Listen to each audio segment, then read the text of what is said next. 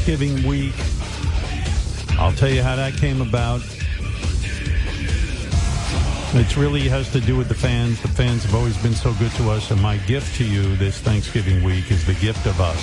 Yes, we're making the ultimate sacrifice. I said to Sirius XM, I would like to make sure we have a show on Thanksgiving week. Most radio people bail out during this week. They do uh, all kinds of research, research, and they found that a lot of uh, listeners are away. They take vacation, schools are off, and that uh, it's a perfect time to take vacation. I said, this is bullshit. The audience subscribes. They're good to us. We must be good to them. So you So this is- this time. Most times they made you stay home. I can't hear you. You must. You're very low today. Oh dear. Jack, you're right. I don't. I don't have any control of that. Make, yes, you do. Make it, make it happen, Robin. Just increase your volume. Hello, hello. Say it again. Hello. Can you hear me now? Uh, there you are. There you are. Now I hear you good. okay. I didn't touch You did. You did something. But anyway, No, I was we. saying that before they made you stay home on Thanksgiving. This time you insisted I insist. that you wanted to do shows. That's right. We're doing shows on Thanksgiving week. We'll be here today and tomorrow. Vacations are for the weak-minded. People who are serious about their job should be here Thanksgiving week, and we are. And we are. And we love you, the audience, so much. It's And now painful to be you a part. have something to be thankful for. That's right. So here we are, Thanksgiving week. I love Um, you, Rob. Jim Meyer is a gentleman who used to run this company. He retired, but he is calling all the way from Antigua. Oh, is that where he is? This is the guy who used to run this company, Jim Meyer. Great guy. Hey, Jim. Shake, shake, you know, Rob, shake your body. Stern, you son of a bitch. You working hard or hardly working? Ah, What, what, what? I'm kidding, my boy. I love that you're working today. We're gonna fuck Spotify till their asshole looks like fucking prolapse chop meat. Are we kidding? All kinds of ways. Sounds like you're at a, uh, well, thank you. Thank you. Jim's right. Uh, he's congratulating us, Robin, on our, uh, the, the Well, person who actually, to really still be in the fight. He's kind of fucking Spotify in the ass. What is going on? right. He, he's a company We're man. celebrating you. We're at the limbo contest, Stern, and we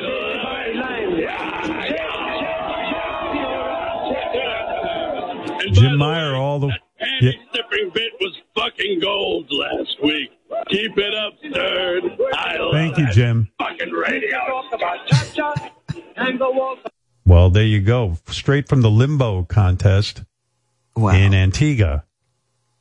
I always thought it was Antigua, but I think it's Antigua. well, you say Antigua, I say Antigua. Do you say Antigua? Antigua? I've hardly ever said the word. the woman who runs this company, Jennifer Witz, is on the phone. She is the CEO of SiriusXM Pandora Stitcher. Yes, Stern, I'm proud of you. Look at you working Thanksgiving week. Now that's an employee. You're a great role model, Stern, for this entire company. You know that? That's right. Uh, thank you, Jennifer. I'd like to be, you know, a lot of the radio personalities take off Thanksgiving week. Not me. Not me. That's right. That's right. Listen to me. Andy Cohen, please, Mr. Hotshot from Bravo. Well, I ain't saying bravo to him till he works New Year's Eve and New Year's Day. Come on. Right. We right. gotta work right. for Sirius XM. And come on, Human Newman, if he's not here for Easter, I'm replacing him with anybody. You gotta work if you want to be in this company every day. You think I- I'm missing my daughter's birthday right now? No excuses. I like it, Right. Stern. You and Quivers, you're my you're my golden goose. You know that? Right. And you're not doing a limbo contest, are you? You're in the office working. I'm in the office. I, I was up at three in the morning breastfeeding. Please give me a break. I, I, I barely sleep. I don't I don't take this. I mean, I understand Jim Meyer's on vacation now, but listen, Stern, I never stop working. All right.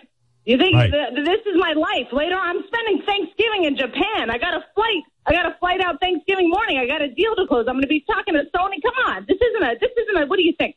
What, what do you think this is over here? Well, I, I don't. I, very I'm with you. I, that's why I'm working Thanksgiving week. I don't fuck around. The audience deserves it, and I'm with you. And thank you for that. All right.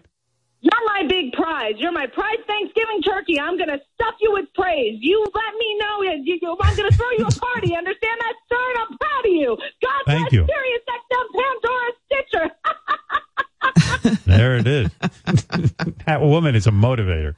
Oh boy. Well, at least Uh, the brass is very happy. The brass is happy. The people are happy, Robin. You got to work. If you're going to have an audience, you got to build trust. You got to be here. It's Thanksgiving week. Normally we'd be off, but no. I said no. I want to be here. This is especially important this year when a lot of people refuse to go back to work. On our phone right now is Timmy. He works in a sweatshop. He's a Oh. young boy. He's seven years old. That's seven or ten years old here. I can't tell the, from the writing, but uh, he is inspired by our work ethic. La- Yes, Timmy, you say you work in a sweatshop? Mr. Howard, Yes. where do you find the strength to work so, so hard? Right. Well, what do you make? Pants or underwear? What do you make? We build iPhones and I make a hundred of them per day. Sorry, I have to keep this a quick call, Mr. Howard. All right. How. Yes. All right. Thank you. Just work. How do I work so yeah, he he he might not get to his quota of phones today. Right. he can't. He makes around. iPhones, and he says our work ethic is second to none. He's inspired by our work ethic. uh, yeah, yeah, eh, man, that alarm woke me up this morning. I get so fucking pissed off. Here's a weird thing. I'm going to bed last night. I finally was tired enough. I was watching TV. I put the TV on. Beth's asleep in three seconds. She falls asleep with the TV on. I admire that. The sleep, the, the the TV is a great sleeping pill for her. For her, yeah, she doesn't care. What did I have on last night? We started watching something. Oh, we watched the worst movie on Netflix. Worst movie ever made. You know, I like all those sappy movies. But we we wanted to watch a you know a kind of a light love movie. I, I should give out the name of this movie so people don't watch People it. It's so avoid it. Don't So people avoid trap. it. Like you know, if if I give it a bad review, you know, because I love uh, Joey. King. If you can't watch it, it's Yeah, I mean. I'm a sap for those love movies. You you put on Robin knows this about me for years now. You put on Joey King with uh with uh, Jacob Elordi in that kissing booth. I watched one, two, and three. Three was really bad, I have to say, but one and two, I loved it. and those are bad movies, but I love it. They're terrible, yes. And I like Joey King. She's a great actress, but you know, people have to make a living too. Yeah. Well, anyway, this movie, uh, I think it's called, I want to say Love Always. I should ask my wife. See if on Netflix, There's It- something it- called Love Always. Love Always, something like Who's this. in it? Do you know anybody in No it? one, no one of note. It was a newcomer. I assume, you know, I don't know who anybody is anymore. but uh, I'm watching this thing, a very cute girl, you know, very cute, which is good. So right away, I'm into it because it's a cute girl and she's going to fall in love. But this was so drawn out and so boring and she she uh, she basically gets catfished. She's dating online. She gets she's uh, for for weeks she's talking to one of the hottest guys ever. She shows up at the dude's uh, home for Christmas. She's never met him. Turns out he's this uh, very sweet, very young looking Asian boy who's super nerdy. And she's, you know, she's like, what the fuck? It's called Love Hard. Love Hard. I don't know why it's even called that. The name doesn't even make sense. Love Hard. Like, oh, Love Hard. I don't know They, they what. try to give you clues that this isn't going to be a good show, but you go right past them. yeah, they try to. No, it looked good. It looked good in the ad. You know, Love they give you a little. is a bad title. They didn't even Yeah, care but- about the title. Well, I didn't know, you know. I saw love in it. A cute girl. This nerdy kid. So he's in love with her. It's ridiculous. It's fucking stupid. It could the whole movie could have been over in ten minutes. It could have been a ten minute movie. That's how bad this movie is. It's only good enough to be a short. Yeah, and we had watched a half hour of it, and I said we should. You know, I wanted to go up and paint, and I said to Beth, we should bail now. And she goes, Yeah, you're right. I got cats to feed. I got stuff to do. And we just said, Oh, give it five or ten more minutes, and we ended up watching the whole thing. It was fucking horrible. And uh, You're but, the you know, reason these movies are made because some Yeah. people will just sit there and watch them. Yeah, but this one's real bad. They, the shame on Netflix. Uh, you know, I'm I'm a big fan of Netflix, but this was this they suckered me on this one. Um, oh, Nina Dobrev. I knew she looked familiar. Nina Dobrev is the girl who starred in Vampire Diaries. She's the star of this thing, and she's so Oh. cute. But they they really dealt their dirty with the script. Oy vey, so bad. You know, you could, you know, you, you hit and miss. I should only go by recommendation on Netflix. I thought you'd be heavily on the Hallmark channel by now because all those Christmas movies have already started. Yeah, I don't know what's up with that. I like some of those, but Beth won't let me watch them. Oh yeah? She likes to watch them herself. She goes, "You're not going to like this." Yes, there's something up with Beth with Hallmark movies. She likes to go in a room by herself and watch them. Hmm. Yeah. But uh, so I, every time I say, "Hey, I would watch that with you," no, no, no, you're not going to like it. I could tell she doesn't want me involved. it's like her thing. It's weird. She doesn't I- want to I- hear I- your critique. yeah, or something. I don't know. I mean, I don't. I sit quiet during these. But anyway, but last night I'm going to bed, and it's funny is as I was turning out, turning off the TV, turning out all the lights, I look at the clock, and what does it say? Twelve past nine, nine twelve, nine twelve. You know where I'm going with this? no. So I look at it and it's 912 and I go, that fucking Bobo. Remember he was, uh, his, he- Oh, he- with nine, that, That whole made you think of 911 Bobo? made me think of Bobo. And I'm like, I can't believe it. My head's on the pillow. My eyes are closed and I'm thinking about Bobo with 912. Cause that's the joke. Bobo first told us 911, his brother died, blah, blah, blah. It was a very kind of weird story. And uh, then we uncovered the fact that his brother didn't die at the World Trade Center. He was in California, and it was nine twelve. It wasn't nine eleven. But he's walking around. That he was. That's why he was walking around with a nine eleven jacket. He used to go to special events for 9-11 survivors, Yeah. you know, the people Yeah. who lost someone. He'd be there. He had this jacket full of patches from Yeah. these different events he had gone to. And he basically And then we was. would again give him sympathy. You know, nobody goofed on Bobo during those Right. conversations. And then we There discovered it was all a lie. Yeah. So right away, I went to my boss, and I was supposed to fly out to the National Safety Council. I canceled my plane trip. I said, I'm not going. Sure enough, 9-11 came, and I lost my brother on that day, you know, on the, that night, Yeah. in retrospect. And uh, I didn't know his brother. He lost his Never brother. has he said that to us. In the, he was in the World Trade Center. His brother. I don't know. They, and for a while, we thought he was in the World Trade Center. And then we found out he, died. in the state. No, went in the state and was nine twelve actually when he died, and and then it turned out that uh, he goes, well, my brother was very upset about 9-11. I think that's what killed him. He said he couldn't find his Yeah. daughter that day, and that gave him a heart attack. Because he used to walk in my studio wearing a 9-11 jacket like he was on the varsity 9-11 team, you know, like like Yeah. they was like he was actively involved. I thought he was a first responder. You know, I, I would you like would see the think that dude. some of those patches were from firehouses, and Yeah, it was crazy.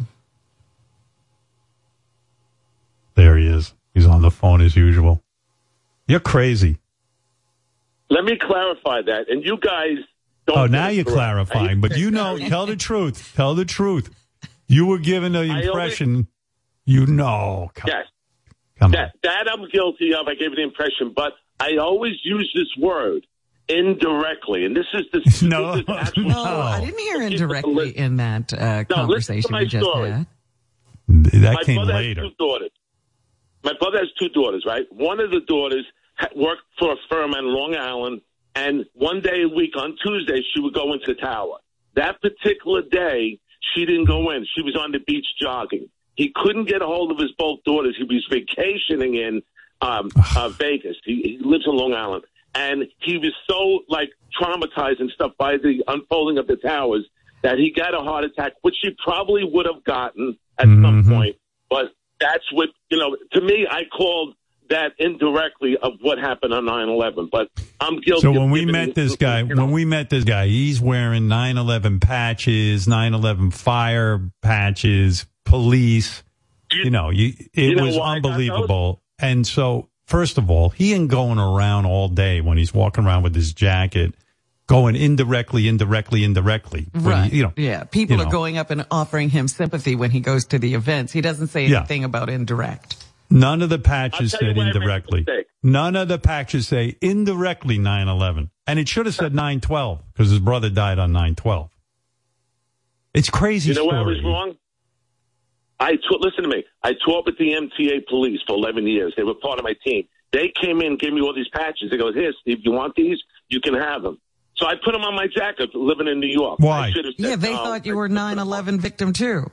Yeah, you're so No, innocent. they didn't know. They You- Bobo, you're so You know. innocent in this. The, the the MTA guy or whatever they are. What if who would who?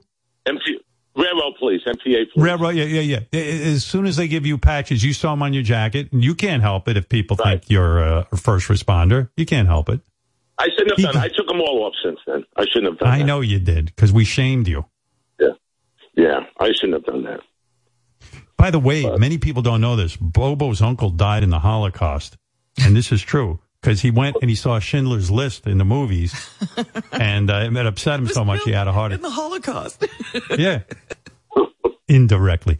I always say indirectly.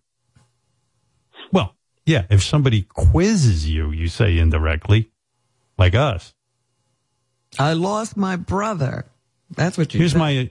Well, I'm laying in bed last night thinking of Bobo because my clock says 9:12, and I start laughing. I'm giggling in my sleep. You know, as I'm as I'm and I'm going. I can't think about Bobo now. I got to get to sleep because you you gotta start to to laugh. sleep. It was like 912 is Bobo's number, not 911, 912. And whenever I see 912 on that clock, I go, Bobo. It's crazy.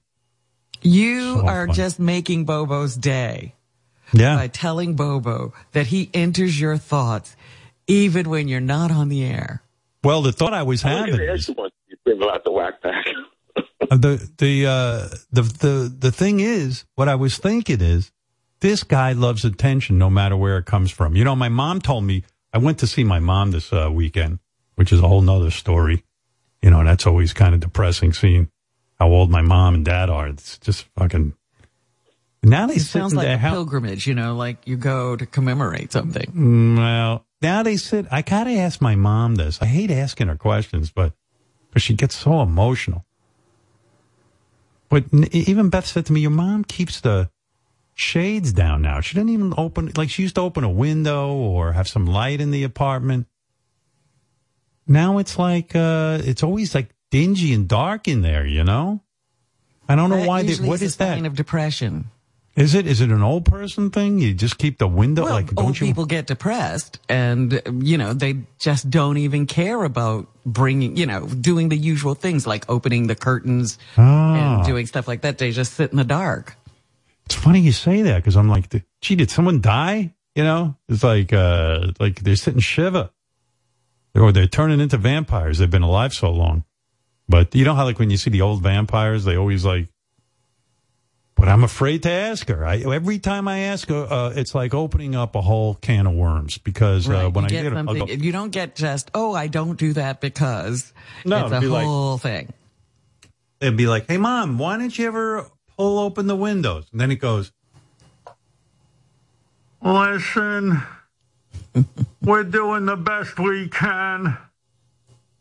What do you mean? Do we open the windows? Don't hock me in Chinik. What's wrong?" You know, it, it just it'll just Does be, she know you're coming? Yeah, you know, I give her plenty of notice. I, I called her three days beforehand and I said, Mom, I'm coming to see you. And now she's into this shtick. Whatever I say, she doesn't hear. She hears uh-huh. Beth fine, but she'll say, What? I go, I'm coming to see you. And my voice hurts. If I'm hoarse, it's from yelling. I went to see, I go, Ma, everything I got to say twice. Mom, we brought you chocolate chip cookies, home baked. And she goes, What?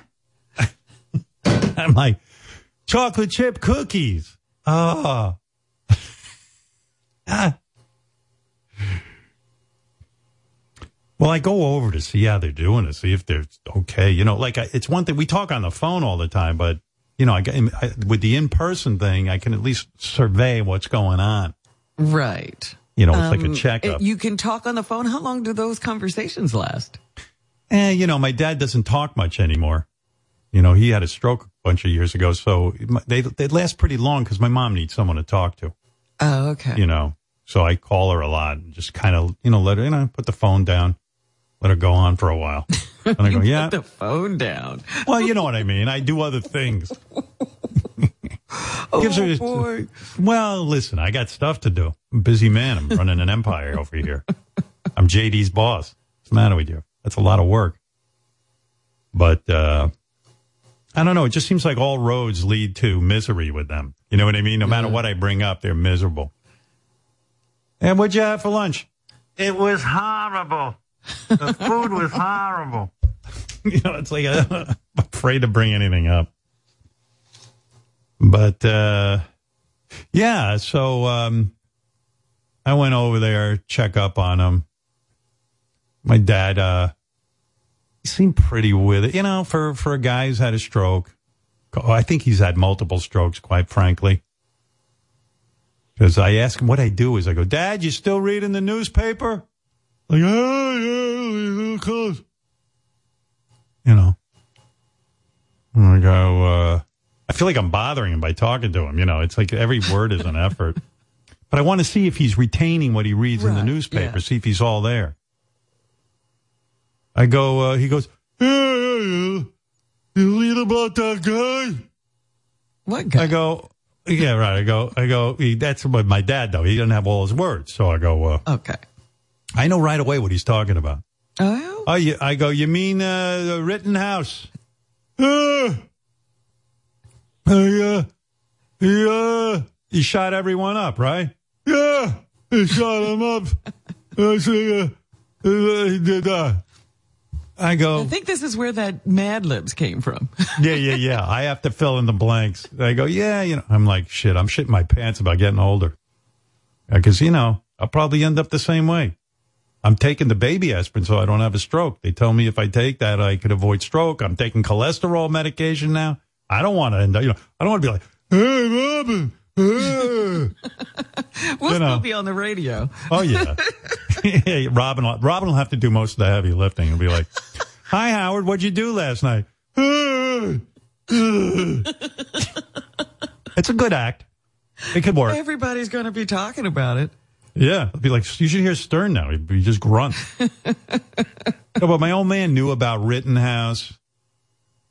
So he's still He, uh, interested in what's going on in the world. Yeah, I think he wasn't too pleased with the verdict as I was too. I was Well, not pleased. not too many people were pleased with the No. verdict. It's ridiculous. Come on. But you can't prove what a person's thinking if you, if nobody talks about it. And how'd that kid get off without a gun charge? At least, I mean, uh, he he bought a AR-15. He was underage. He was, And it was self-defense, Howard. No, even but I'm saying, how did he purchase the weapon? He didn't purchase the weapon. Uh, Yeah, some guy purchased it Yeah. for him. That's that guy would probably go to jail forever. But not the guy who the- used it to shoot people. that kid put the crocodile tears on, huh? Oh my God. I was like, really? People bought that? Well, you know what they say for anybody who's into guns and the use of firearms. They always say, if you shoot someone and the cops show up, this is don't say anything. Number one, don't say a word. If you have to say something, here's what you say. I just wanted him to stop. That's it. They train you. Who trains you? I didn't know. That, I never got this training. No, I did. I just wanted him to stop. In other words, self defense. Now, look, there's legit self defense. I am a big defender of the Second Amendment. I think there's a lot of marauders and, and, and fucking maniacs out there, and you you should have a gun to protect your family and your home. That's my feeling. But you don't go looking for, you know, you don't leave This your kid- home, cross a Yeah. state line. That's right. It's crazy story. Yeah, it's all nuts. Yeah. Well, you turn tune over to Fox News. They say the kid's a hero. He's a hero Oh, for they're, running they're praising him. I saw tables of people sitting around Wow. defending him throughout the trial. All right. Well, listen. it- one thing is, in our country, you got to. Uh, all we got is the jury system. It's the closest thing we got to any kind of justice. And if you're, Yeah, but there's you also, think, you know, laws that could be changed because they don't cover certain things. You know, Yeah, but until anyway. they come up. And then it's like, well, our hands are tied by the law. I didn't mean to digress. My my point was, my dad seemed to know about this Kyle Rittenhouse. So it means he read in the paper. He knew what was happening. I, I was wonder happy what he thought of it. that judge. He might have seen that judge Hey, on TV a lot too, because here come the judge. I want to be judge. famous syndrome of judges. He was some judge. Oy vey. What a judge. Judge Bruce Schroeder. Um, but anyway, it was crazy. But uh, yeah, my father read it in the paper and he knew what was happening. He didn't know the name of the guy, but he knew. And then I go, yeah, I go, yeah, that's right. The Kyle Rittenhouse uh, case. These are the conversations he wanted to have with you when you were seven and five. Well, that's right. And that's why I have- do it. That's why I do it, Robin.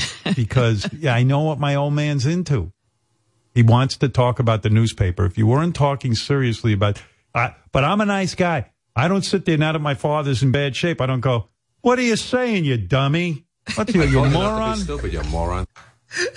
Because now he sounds like me. Uh, ben, what, okay. Dad, what do you think of uh, the the um, uh, the the uh, John Kennedy and the Congress? And he goes,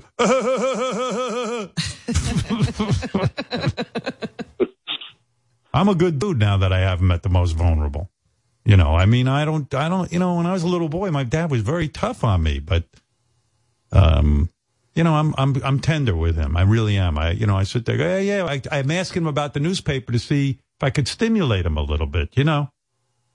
Then my dad had to go to the ER because, um, he had leg pain. The doctor thought it might be a clot.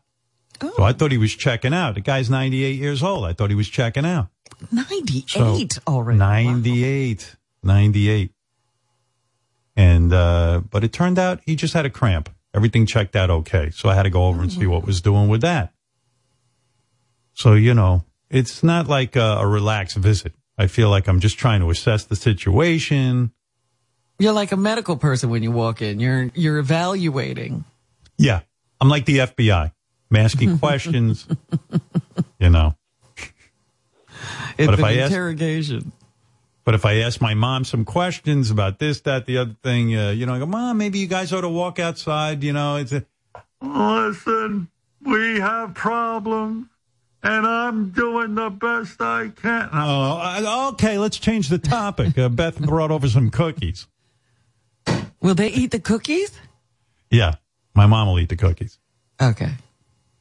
Sometimes, you know, you never know with my parents. Like Beth, Beth says, I'm bringing your parents.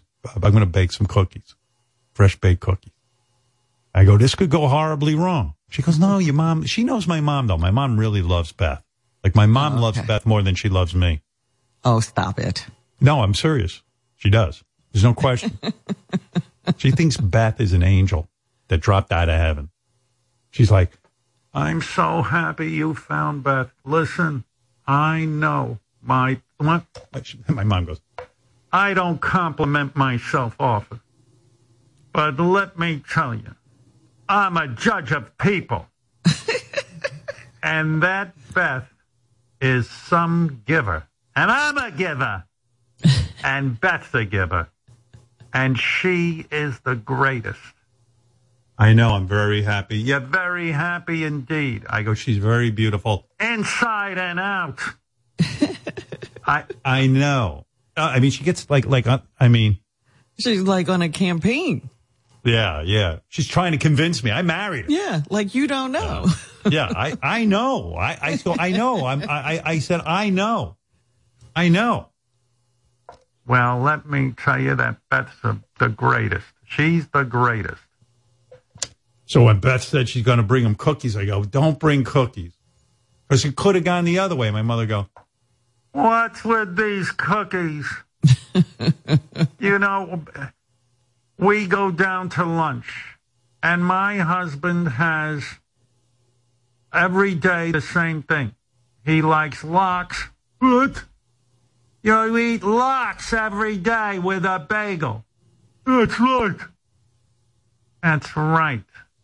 And then afterwards, he has his fruit cup and he has a chocolate chip cookie. What? You have a chocolate chip cookie. That's right. So who's going to eat these cookies after all? What am I going to do with them?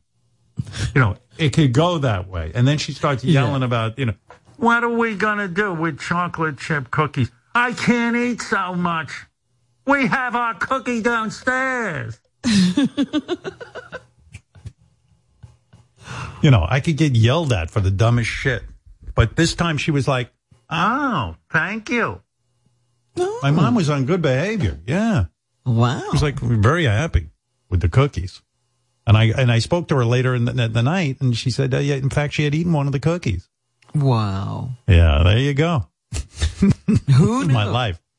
This Yeah, is what I'm like up to. uh, Russian roulette when you bring them something.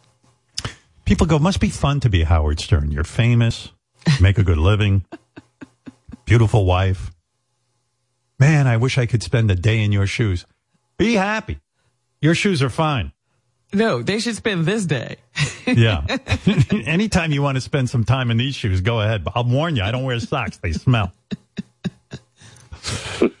oh, man. Man, oh, Shevitz. But But anyway, yes, uh, is- you know, because there are a lot of people who find themselves being abused when they're elderly because Yeah. Their kids want to take out on them what happened to them when they were children. No, what's weird is uh, I'm being abused by the elderly. I get yelled at. it never works out for me. Where I used to yell at my parents when I was a kid. I'd say, "One day you'll be old, and then I'm going to put you in an old age home, and you'll eat dog food." that was my dream one day to get them back. And you know what? I never did it. I'm such a fucking good boy. I'm a good boy. I'm a dutiful son. I am a good boy. And, uh, you know, I, I keep the whole boat floating, if you know what I mean. my old man the other day, too, my mom told him to write out a check for something. And my, he goes, No, I got to hold on to my money. What if something happens to Howard? And I'm like, uh, you know, I go, don't worry. I've, I, I, I, I left money for you if I drop dead. Okay. You know that, but it, must be. I wish we could have a conversation with him because I don't think he ever thought he'd be saying those words. No, he treated me like uh, he, couldn't bank on me. You know, it's strange. Then Beth said to me, "Gee, you know, she always th- she always says to me, if that was the last conversation you have ever, ever have with your father, are you satisfied?" And I go, "What are you talking about?" Because she said I wasn't emotional enough when I uh, said goodbye to my dad. And I go, "My dad doesn't want that." There's never going to be a big emotional conversation between me and my father where he turns to me and says, oh, "I love you." You know, it's it's just we don't we, we don't communicate that way. So And and in his current condition, it would be kind of tough, wouldn't it? yeah, I don't know what she wants me to do. Then I felt bad all day yesterday because I was like, "Honey," I go, "What what would you expect to happen there?" First of all, it's COVID. We still keep our distance from everybody. Uh, no hugging. Yeah. I hugged my mom a little bit, but I had the mask on when I said goodbye. You know, we're careful. I don't want my parents getting sick. I'm not like You don't want to make them sick. No, I, I'm not like these selfish fucks you read about in the newspaper who don't want to wear a mask. Bunch of cunts. right, Robin? That's right, Howard. Yeah, damn right. but uh, yeah, so one. But my mom told me a story about myself I didn't know. And you know what? It, it, it even confirms what a cute little boy I was. My mom said when she would go out with my dad and they'd leave the house for the, uh, you know, for the night, maybe they'd go out for a couple hours. I'd be a little boy. My sister would be babysitting me. My sister's four years older than me. Mm-hmm. She said when she'd come home, there'd be notes for her all over the house. Little notes, little Really? things, little thoughts. Yeah, that she could discover and find. I go, really? I, I, did, I said, what you said? I go, really? I did that? She goes, yeah. She goes, I'd find these little notes. They'd be, I go, like what? She goes, ah, I don't remember what they said. I go, you remember everything else. You remember every shit I took in my pants, but that you don't remember what I said? You would say different things. I go, jokes? I go, jokes, things, thoughts. I go, what was I up to? You didn't want me to forget about you. You wanted attention. Oh. I was like, oh, well, it shows you how love starved I was. I'm busy writing my mother notes all over the house. Yeah, you were a weird hmm. kid. I think I would have gotten rid of you. if you- Oh, there were notes everywhere. How dare you? What's how wrong dare with you? this boy? How dare you? Let me get Greta How Thunberg to yell at you. I'm going to get Greta Thunberg to say, how dare you to How Robin for you. saying that. Hold on. Blah, blah, blah. Can you just say, can you say, how dare you?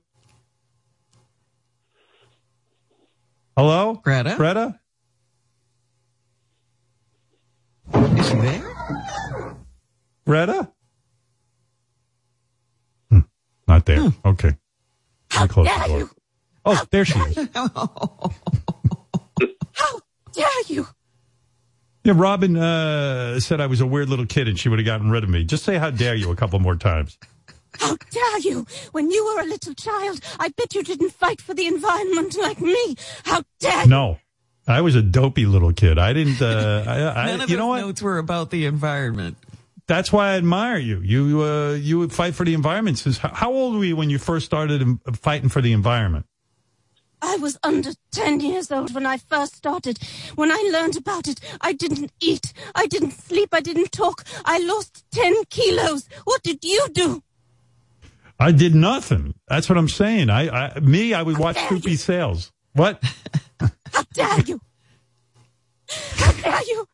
How dare you do nothing while the earth is dying?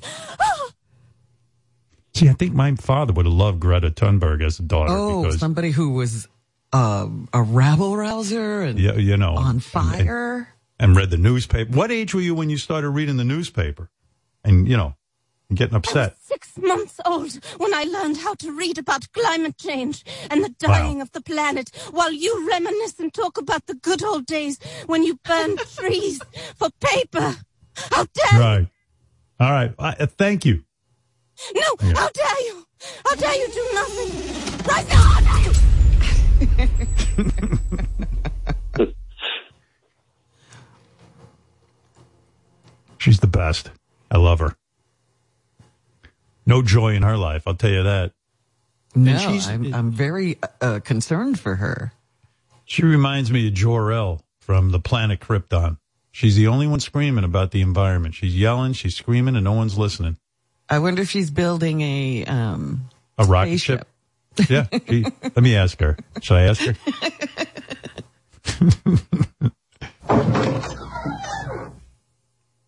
Are you, you? bu- are you building a rocket ship? A rocket ship would use so much energy and so much nuclear power. I would never do such a thing. How dare you? Right, right. Of course you're not building a Oh. rocket. I was, I the have no time. Blah, blah, blah with your ideas. And how dare you drive and bring cookies to your parents? And no, how dare you what? I wonder if she would waste time watching Love Hard on a Sunday. Oh my goodness. Yeah, does So she like bad. those romantic movies? Oh shit, she doesn't have any time for that. You know what her answer is. She's going to just start screaming blah blah blah. Here, if you want to hear it, real quick. Did you? What do you think of watching Love Hard on a Sunday? Blah, blah, blah. No time for love. How can I have time for love? Love leads to kissing, which leads to making babies, which leads to overpopulation. How dare you? No, wait, how dare you? I was going to ask her if she ever goes to the mall and shop with her friends like other teenage kids, but what are you going to do? Yeah, I don't tell think you. she's watching um, Olivia uh, Jade put on Hmm. makeup. Yeah, I want to paint too. I wanted to paint my. I'm working on this big painting. This thing is fucking Is this huge. the same one you've been talking about? Because you said Yep. you've been working on this big painting for a while now. a view of Central Park, and it's Oh, uh, very yeah, yeah. I think it's pretty good, but it, it takes lots of hours. Like just to paint one. I, it's a big painting of uh, keystones on a on a um, on like an overpass, and they're different colors, and uh, it's all muted gray colors, and it takes forever just to do one keystone. And Wow. I'm painting and painting and painting. I'm listening to music. I I was looking around for even podcasts maybe to listen to. Wow, you're going to get know, into podcasts? I don't know. Maybe everyone seems to be into it. I don't, I think it's a bunch of bullshit, but I like professional broadcasters. But uh, a lot of people are listening to them, so I'll listen. I listen. I'm open minded. I watched I watched the American Music Awards. I tried to last night. It was horrible. Just horrible for a guy my age. I mean, I didn't know one thing was going on. Cardi B, who's been on the show, she was the host. I didn't know one thing she was saying.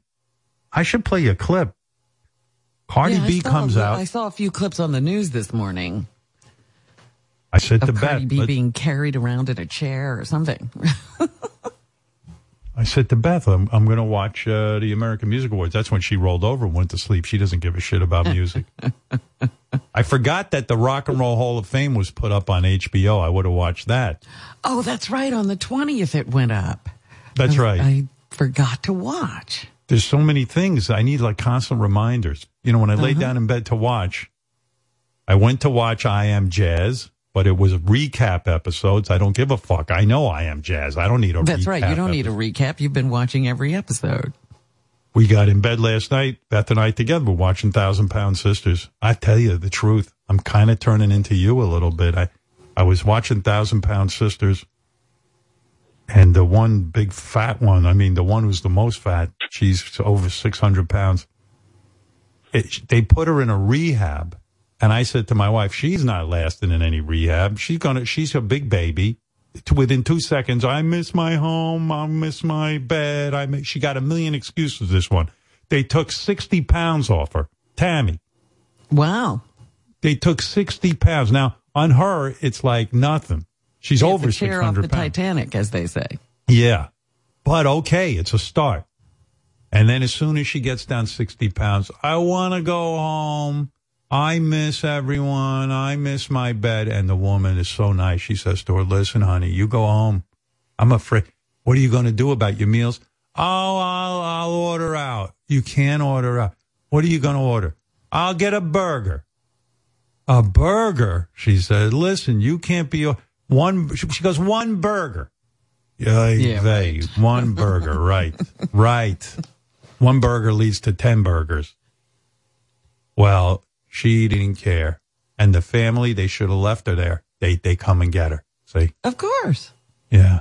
They, they You're enable. watching a whole sick environment. Well, I finally said to my wife, I said, you know, I'm getting fed up with these two. I was hoping, you know, there's got to be some progress. But Tammy won't lose any weight. And uh, she keeps getting boyfriends, though. She weighs over 600 pounds and she gets boyfriends. And they fuck her. According to her, they fuck her. It's impossible. I don't even see how it's possible. But she claims they do. And she always goes out with these skinny black guys who are into obese women. It's a fetish. Mm-hmm. And then they buy them food. Well, what I say, it's a whole sick environment. Yeah. But uh, I like that she at least is not, you know, she lives, I don't know, it looks like somewhere down south and she's not prejudiced. She dates, uh, she'll date a woman, a man, a transgender even. She'll date anybody. Just wants love. And I, it's too, It's, a shame too she's not going to be here long enough yeah. It's getting to too sad. so, um, be a part of a changing, better world. Yeah, I said to my wife, this is getting a bit old. Maybe we got to bail on Tammy and Amy, the thousand pound sisters, but we'll see. But, uh, so Beth fell asleep and I put on American Music Awards and Jesus Christ, I try to watch it, but there's nothing for me there. I mean, I respect, listen, I like, I respect any musician who can make it you know, I, I love musicians and I love to watch what they do, but I don't relate to a lot of it. I saw Bruno Mars opened up the show, and he's uh, he's he's he's a real talented guy. I'm, it's not my thing so much, but he's he's super talented. He's fun to watch. But I had to hit the fast forward a little bit. Even through him. Yeah, even through him. And then Cardi B came out, and I was like, I, you know, I, I woke Beth up. Hey, it's Cardi B. She was on my show. I act like I know her. You know what I mean? I'm like, hey, you know, I so I'm rooting for her. And then I didn't know, and I don't remember her speaking like that. I, I couldn't understand a word she's saying, but when she was on her show, I understood her fine. But I guess she was all amped up. She was full Cardi B. Uh, it was crazy. What's poppin'? Woo! Damn, this crowd is loud. You got a car, you got a car, you got a car. I'm lying. Ain't getting nothing. Anyways, welcome to the 2021 American Music Award. I am your host, Cardi B. Thank you to Silk Sonic for starting us off right tonight. Wait, I don't hear myself. I don't hear What? myself. Hold on, crowd. Hold on. I ain't gonna lie. I'm a little nervous. I'm shaking. Woo!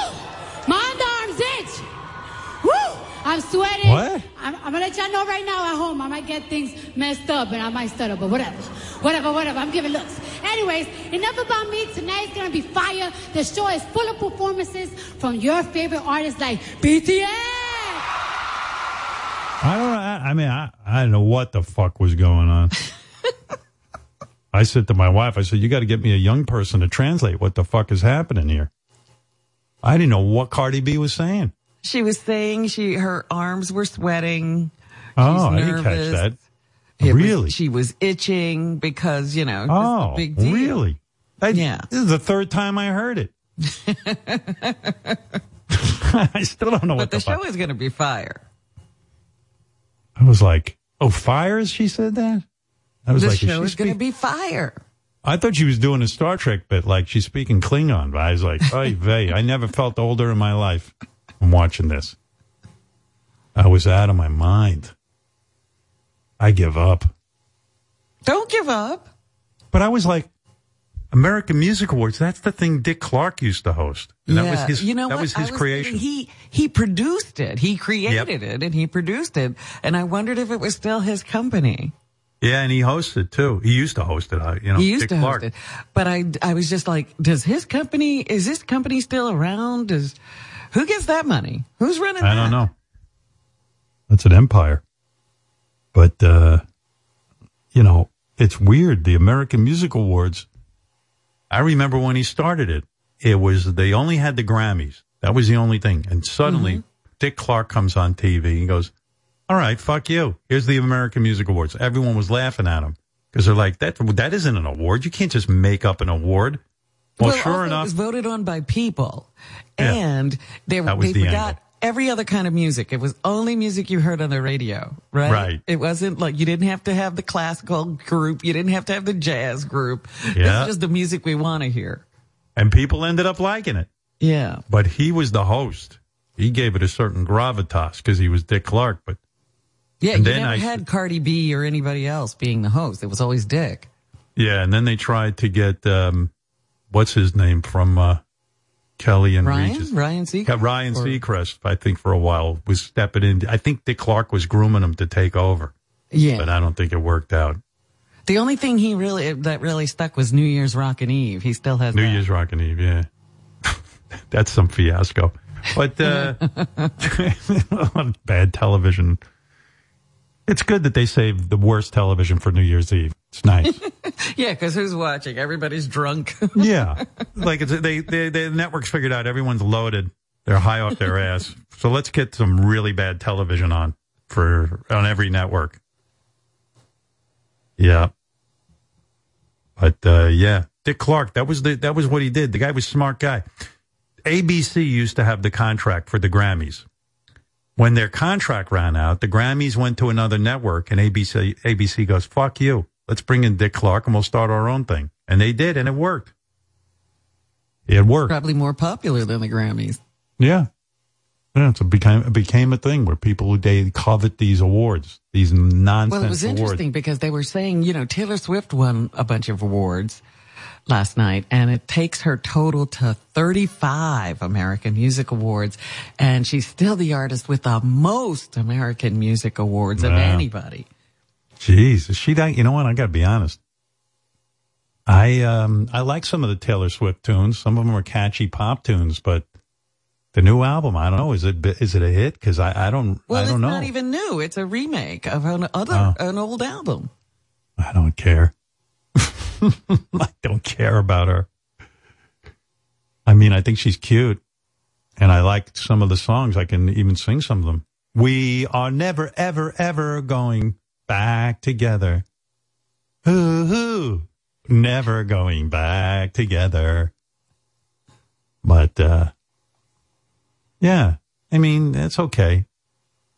But, um, yeah, the American Music Awards. I try to watch it. I made it through to. Um, I I listened a little bit to Cardi B. I hit the fast forward, and then uh, Bruno Mars. I fast forwarded through him, and then uh, BTS came on with the guy from Coldplay, who we know, Chris Martin. Mm, yes, Chris Martin.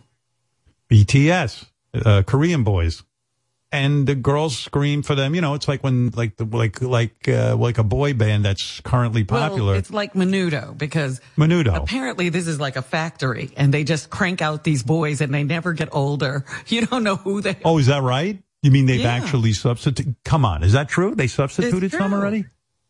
Oh, I didn't know that. You're saying, in other words, if you age out, they put in a younger, cuter boy. Yeah, it's not like One Direction or you know Ah. uh, some of these other bands that keep the same group and then they either break up or they get back together. You know, like oh wow, I didn't Boys know that. Men or whatever. No, they're like you know they know what they're doing. This is a this is a business, and we need thirteen year old girls. We don't want them looking at guys with hair on their faces. right. Yeah, that scares 13 year old girls. I once Yeah. read a study. They go, if you, you know, for boy bands, once a boy starts getting hair, facial hair or hits puberty, the little girls are scared of them. These boys are safe. They look very feminine Yeah. and they, they, they look cute. Oh, so And that's they're what they're very doing. polite. I told you I met them on a, a plane, one group anyway. yeah. And they're sweet they kids were- because, They were very sweet. Nobody treats them like stars. Like these are superstars. But they And stood in line at, uh, you know, the security line and checked in. And most of the kids were back in, um, the regular coach section. Wow. Only one got, you know, like they did a lottery and one kid won the, the first class seat. So he was up there with management. but how, what, what, how, when did they tell the kid? How many BTS guys have been kicked out of the band for being too old? I don't know that much about it. I didn't Oh. go into, but there's even a documentary about the factory, the brand that is BTS. Wow, I didn't know that. That's brilliant. And I, you know, I wish I could do that with some of my guys on the show. I would, I could on their 19th birthday. I'll drop them in. out?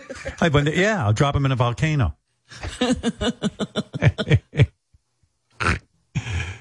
uh, yeah, but uh, I, I didn't realize that. That's great because I saw they they like they even take selfies with all the fans and they're like they're Oh, not yeah, they have no star attitude. Yeah, but they all can dance. I saw that, and the Oh, guy um, of course. Chris Martin from Coldplay was dancing with them, and he towers over them. I mean, he was like, he looked like it looked like um the the the like the land of the giants. It's crazy, and Yeah, uh, they wonder were if doing they a could get to the air, through the airport now. It was like their first introduction into uh, in America when I saw them, and they were just standing in the security Oh. line. Oh, you're teaching me something. I didn't know Howard, that. from When what I, I'm sorry to interrupt, but from what I can see, BTS has not changed their membership. Uh, Menudo, Where'd Robin's Robin- 100% right. Menudo always did that. so as where did Robin I- Robin? I just saw a blurb. I it's a documentary, and they were talking Oh. about the factory that is BTS. Wow. I believe it's still Jin, Suga, J-Hope, RM, Jimin, V, and Jungkook. Are you sure they're not generic names and they just keep putting people in? No, in fact, uh, wow, you told me a story, Robin. I believed you. it's not true. I'll Where do you look come? into it more because I know Look it's it. not just uh, a group of kids that got together and became famous. You know what I think happened? I think you had a dream about BTS, and then now you think it's reality. I think you're losing. but anyway, I tried to. Well, okay, that was a good. I, geez, I was I really like the story. intrigued. I'm going to keep it. Uh, great. Ay, ay, ay. Menudo But, has uh, definitely done it over the years. You're 100% right about that one, Rob. Menudo, I know about. Menudo had over 30 members in the group. After all these years, they kept just changing them out. But I didn't know that about BTS. And then now some people are saying Robin's wrong. But in any case, I couldn't watch it. I mean, I didn't, I didn't understand the song. It wasn't my thing. And then what else did I see? There was one other act I saw on there. Oh, she was pretty good. What the heck was the woman's? Olivia Rodrigo. She was good. She got, I liked was her. she the best new actor, n- new singer? I'm sorry. Yeah. She was like, she did a performance. She was pretty good. And then I went to bed. That's when I looked at the clock and it was 912 and I thought of Bobo. She was the one that had all the flowers on the stage Yeah. when she was singing. I liked her, Olivia Rodrigo. Hey, listen to this. I want to share some things with you. I got a letter yesterday with a book, like a children's book called, um, I'm like, who's sending me a children's book? I get all kind of shit, but, and it was a, a, a book sent to me by Amazing Kreskin. Amazing Kreskin. Kreskin's still around? Yeah. This guy's got to be 100 years old. He's, he's probably as old as my parents. I mean, I don't know how old he is, but he's got, I used to watch him on TV when I was a little boy. Yeah. He's still around. And you know, I was thinking about this guy. I haven't had him on the show in years. This guy, for those of you who don't know, Kreskin was this guy I used to watch on TV. He'd come on the Mike Douglas show. Mike Douglas was like the same time slot as like an Ellen DeGeneres. He was an afternoon guy. Yeah. you know, afternoon talk show. He was the afternoon Johnny Carson. And it was a good show. I liked it. Mike was uh, uh, inoffensive. Let's put it that way. Come out, he'd sing. He was the worst singer. He was not a good singer. He was very mediocre, but he insisted. I guess he had a contract where he came out and sang a song. And remember Mike Douglas at the end of the week, this son of a gun, not only couldn't he sing, he'd sing a song about all the people who were on the show for the whole week. Yes, but remember, he also had a uh, co-host for the week. Like, Yep, that's right. Would be there every day. Like one time he had John Lennon and Yoko Ono, which was insane. For a whole week, they must have dug Mike Douglas. I mean, nobody, nobody that cool ever did the show like that. But John and Yoko showed up for a week. Chuck Berry showed up to play with John and Yoko. Yoko insisted, I mean, somebody insisted on Yoko being on the stage. Chuck Berry looked peeved. He was not pleased. He was not pleased. But uh, Mike Douglas was this afternoon guy, and one of his guests was always every couple of weeks would be Amazing Kreskin, and this guy was what they call a mentalist. Now, to me, a mentalist, I don't know much about the distinction, but I don't know the difference between a magician and a mentalist. But I think it's the same thing. When it boils down, they're doing a trick. They're not really mentalists. They can't read minds. It's a trick. But this guy, Amazing Kreskin, I'd sit there and watch him. I go, this guy's really amazing. He deserves, you know, a lot of dudes call themselves amazing this and that. They're not that good. This guy really deserves the name Amazing Kreskin. This motherfucker, I don't know how he did it, but he would like, he, one time he came into our studio and he said, put your hands on this table. The whole table lifted up in the air. I'm telling you, none of us were in on it. He It didn't come in beforehand and set something up. Did no- nothing. Robin, you remember that? The whole table lifted. I don't remember a table went- lifting. We put our hands on it and it came off the ground and was in the air.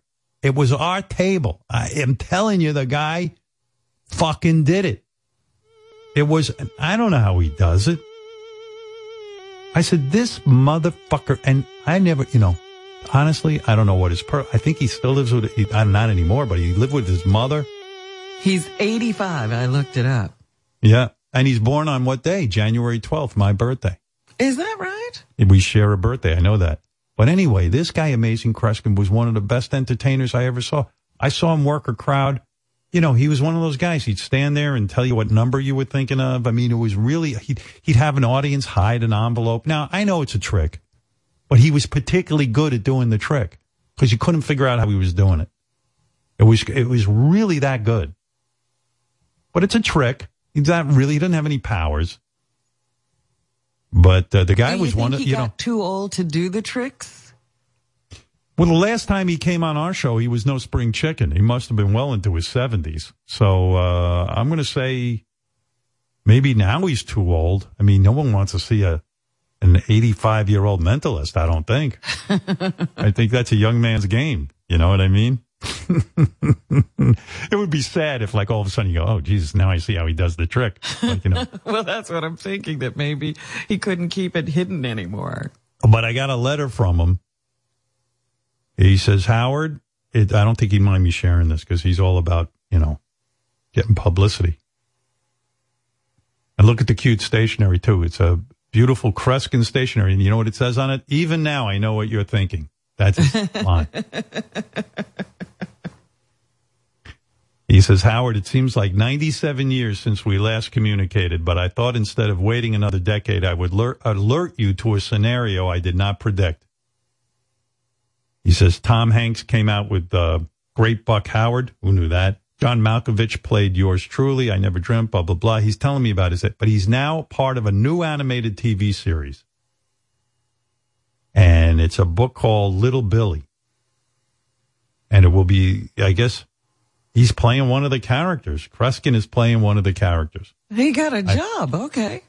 Yeah, he wrote me a whole letter about it. I've enclosed the book in which the TV series is based on. I don't know who he's playing. He can't be playing Little Billy. he says he wants to come on and uh, talk about it on our show. I don't know if I want to do that, talk about uh, Little Billy. But uh, I just, you know, I was thinking about this guy. He never got his due. He's better than any magician I'd ever seen. He's right up there with David Blaine, David Copperfield. Uh, maybe, you know, certainly, I think he was, I think he was maybe the greatest magician. I mean, you know, I never saw Houdini and they say he was the greatest, but for the guys I saw, Kreskin blew my fucking mind every time. And he always had new tricks. I don't know how, I don't know if he paid someone for these tricks. Did he develop these tricks? Who thought these tricks up? I don't know. How do you become a mentalist? How do you become that good at it? Like, did he start when he was, he got to start when you're five to be that good. But how do you, who wants to be a mentalist when they're five? You know, the guy's insanely good at it, but where'd he go? I don't know. He's in the ether somewhere. Now he's being little Billy. But there it is. Kreskin. Personal letter. It's good to hear from him. I love it. Sounds like he still has all his marbles. But you know what's yeah, who know? Maybe now he's mental. He's not a mentalist anymore. You don't know. Maybe he, maybe little Billy's a figment of his imagination. Maybe he thinks he's on a kid show. I don't even understand. You know, he might be a little because I don't even know what he's talking about here. He goes, believe it or not, a new animated TV series is in preparation. The disc I enclosed is the announcement of such and runs one minute. The direction the story is going in is a search for the magic tree, which is being played by yours truly. Okay, he's a Oh, magic he's tree. the tree. He's not even little Bill. Listen, I'm not having him on to talk about being a magic tree. I love the guy. I love Kreskin, but if he wants to come on and tell me how he does some of those tricks, that's a different story. I mean, I would like to know how Kreskin became Kreskin. You know, No, I- no he- documentary or autobi- or biography, biographical movie on uh, Kreskin, huh? Yeah, I mean, I don't give a fuck about him playing a tree. I mean, I want to know how he did those tricks and how he learned how to do it. Yeah, well, why hasn't anybody ever followed Kreskin around to see what his life is like and how he became Kreskin? I think one guy did, and but he but they never saw him again. Never showed up anywhere. I think he ended up in a ditch. he's he's with Jimmy Hoffa.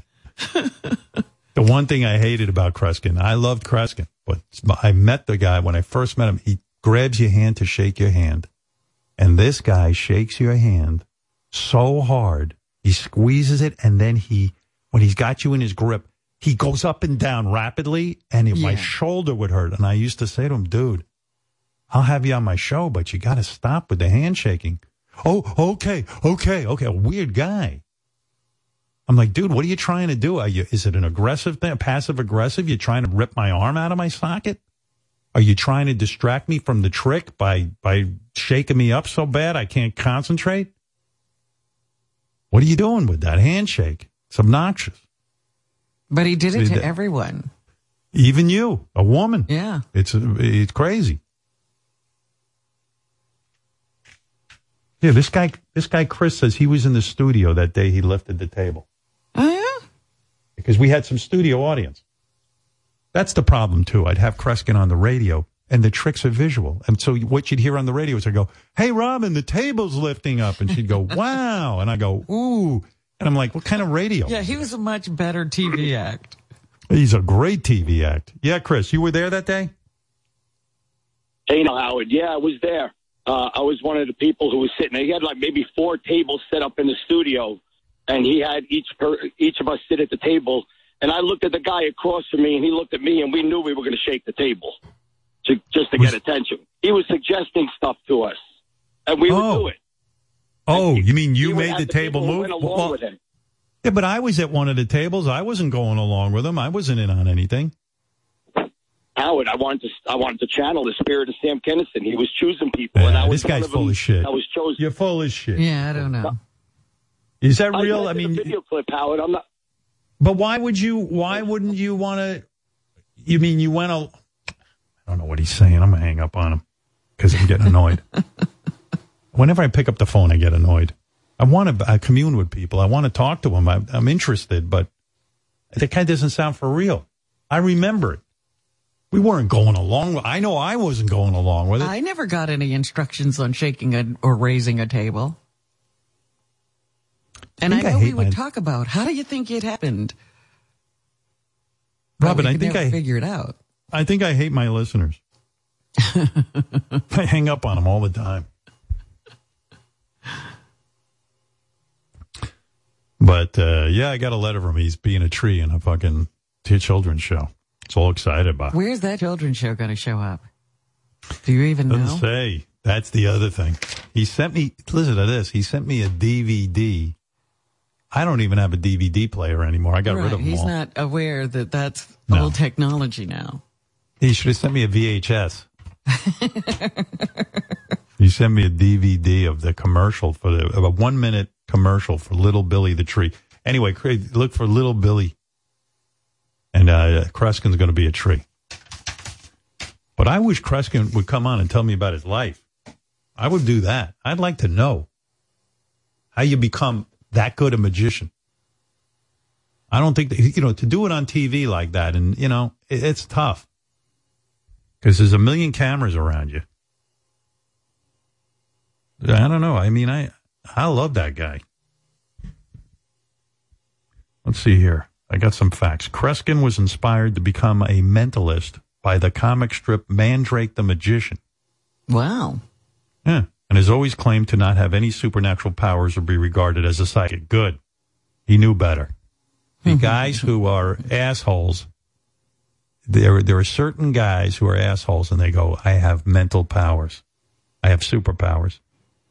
That's where they cross the line. Kreskin never crossed the line. He let you know it's a trick.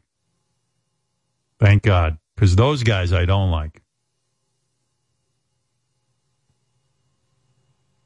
I don't know. Uh, If he had said he was a psychic, he Oh, probably would have made more money. yeah, that's the sad thing when you're honest. But there was a guy who used to bust up. This guy was called Amazing Randi, who was a magician. And if he saw anybody ever claim they were having superpowers, he would uh, he would challenge them. He'd say, "I'll give you a million dollars. Uh, let me investigate you." And none of them, none of them ever had superpowers, which of course you knew they wouldn't. Hey, uh, Sam, you're on the air in uh, Arizona. What up? Hey, uh, Hey, brother. how you doing? I'm doing all right. I mean, Good. I'm doing the best I can. oh man, Good. yeah. What's on your mind? I just wanted to uh, talk to you real quick about the uh, Rittenhouse deal. I just didn't know if you and Robin were aware that he went there to protect his grandmother and grandfather's property and the gas station they owned, and they were trying to push a dumpster that was on fire into the gas station to ignite the gas station and burn the gas station down as well. Yeah, I know. I, I don't know, man. It just seems very weird.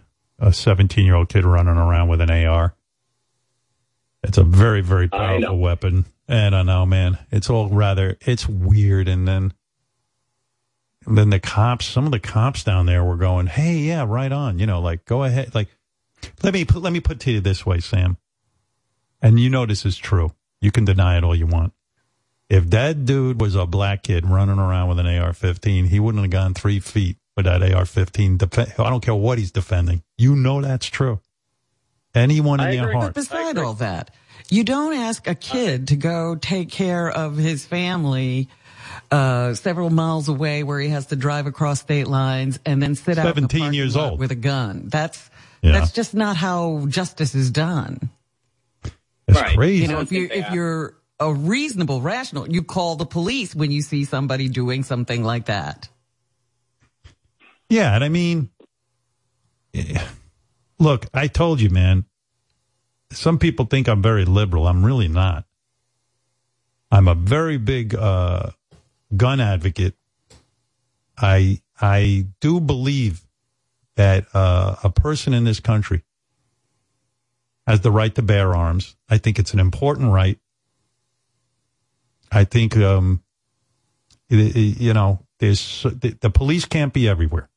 They just can't, especially in rural areas. They cannot be everywhere. And if you have to protect your home and your family, and you have a gun, you should use it without hesitation. That's the way it goes. And it's a horrible thing to see anybody lose their life and get shot. Shooting somebody is a pretty heavy thing. And, uh, but, you know, okay, sometimes you, you know, especially the elderly, they can't uh, defend themselves against a young marauder and they have to use it. So I'm into, I'm into, uh, people using self defense. I'm into people training with weapons and knowing how to use them.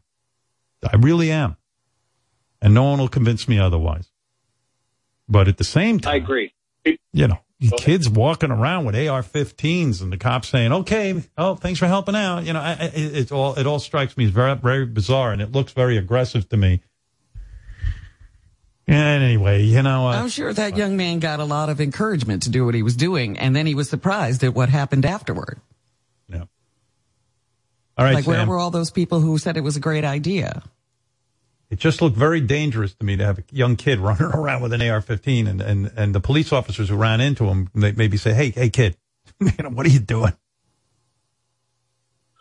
Okay, I'm I telling you. understand. I just wanted to just make that point that he went there. I know, I know, I know. I watched the trial. I I got you. All right, Sam. I hear you. Thank Not you everything is so call. easy. Right.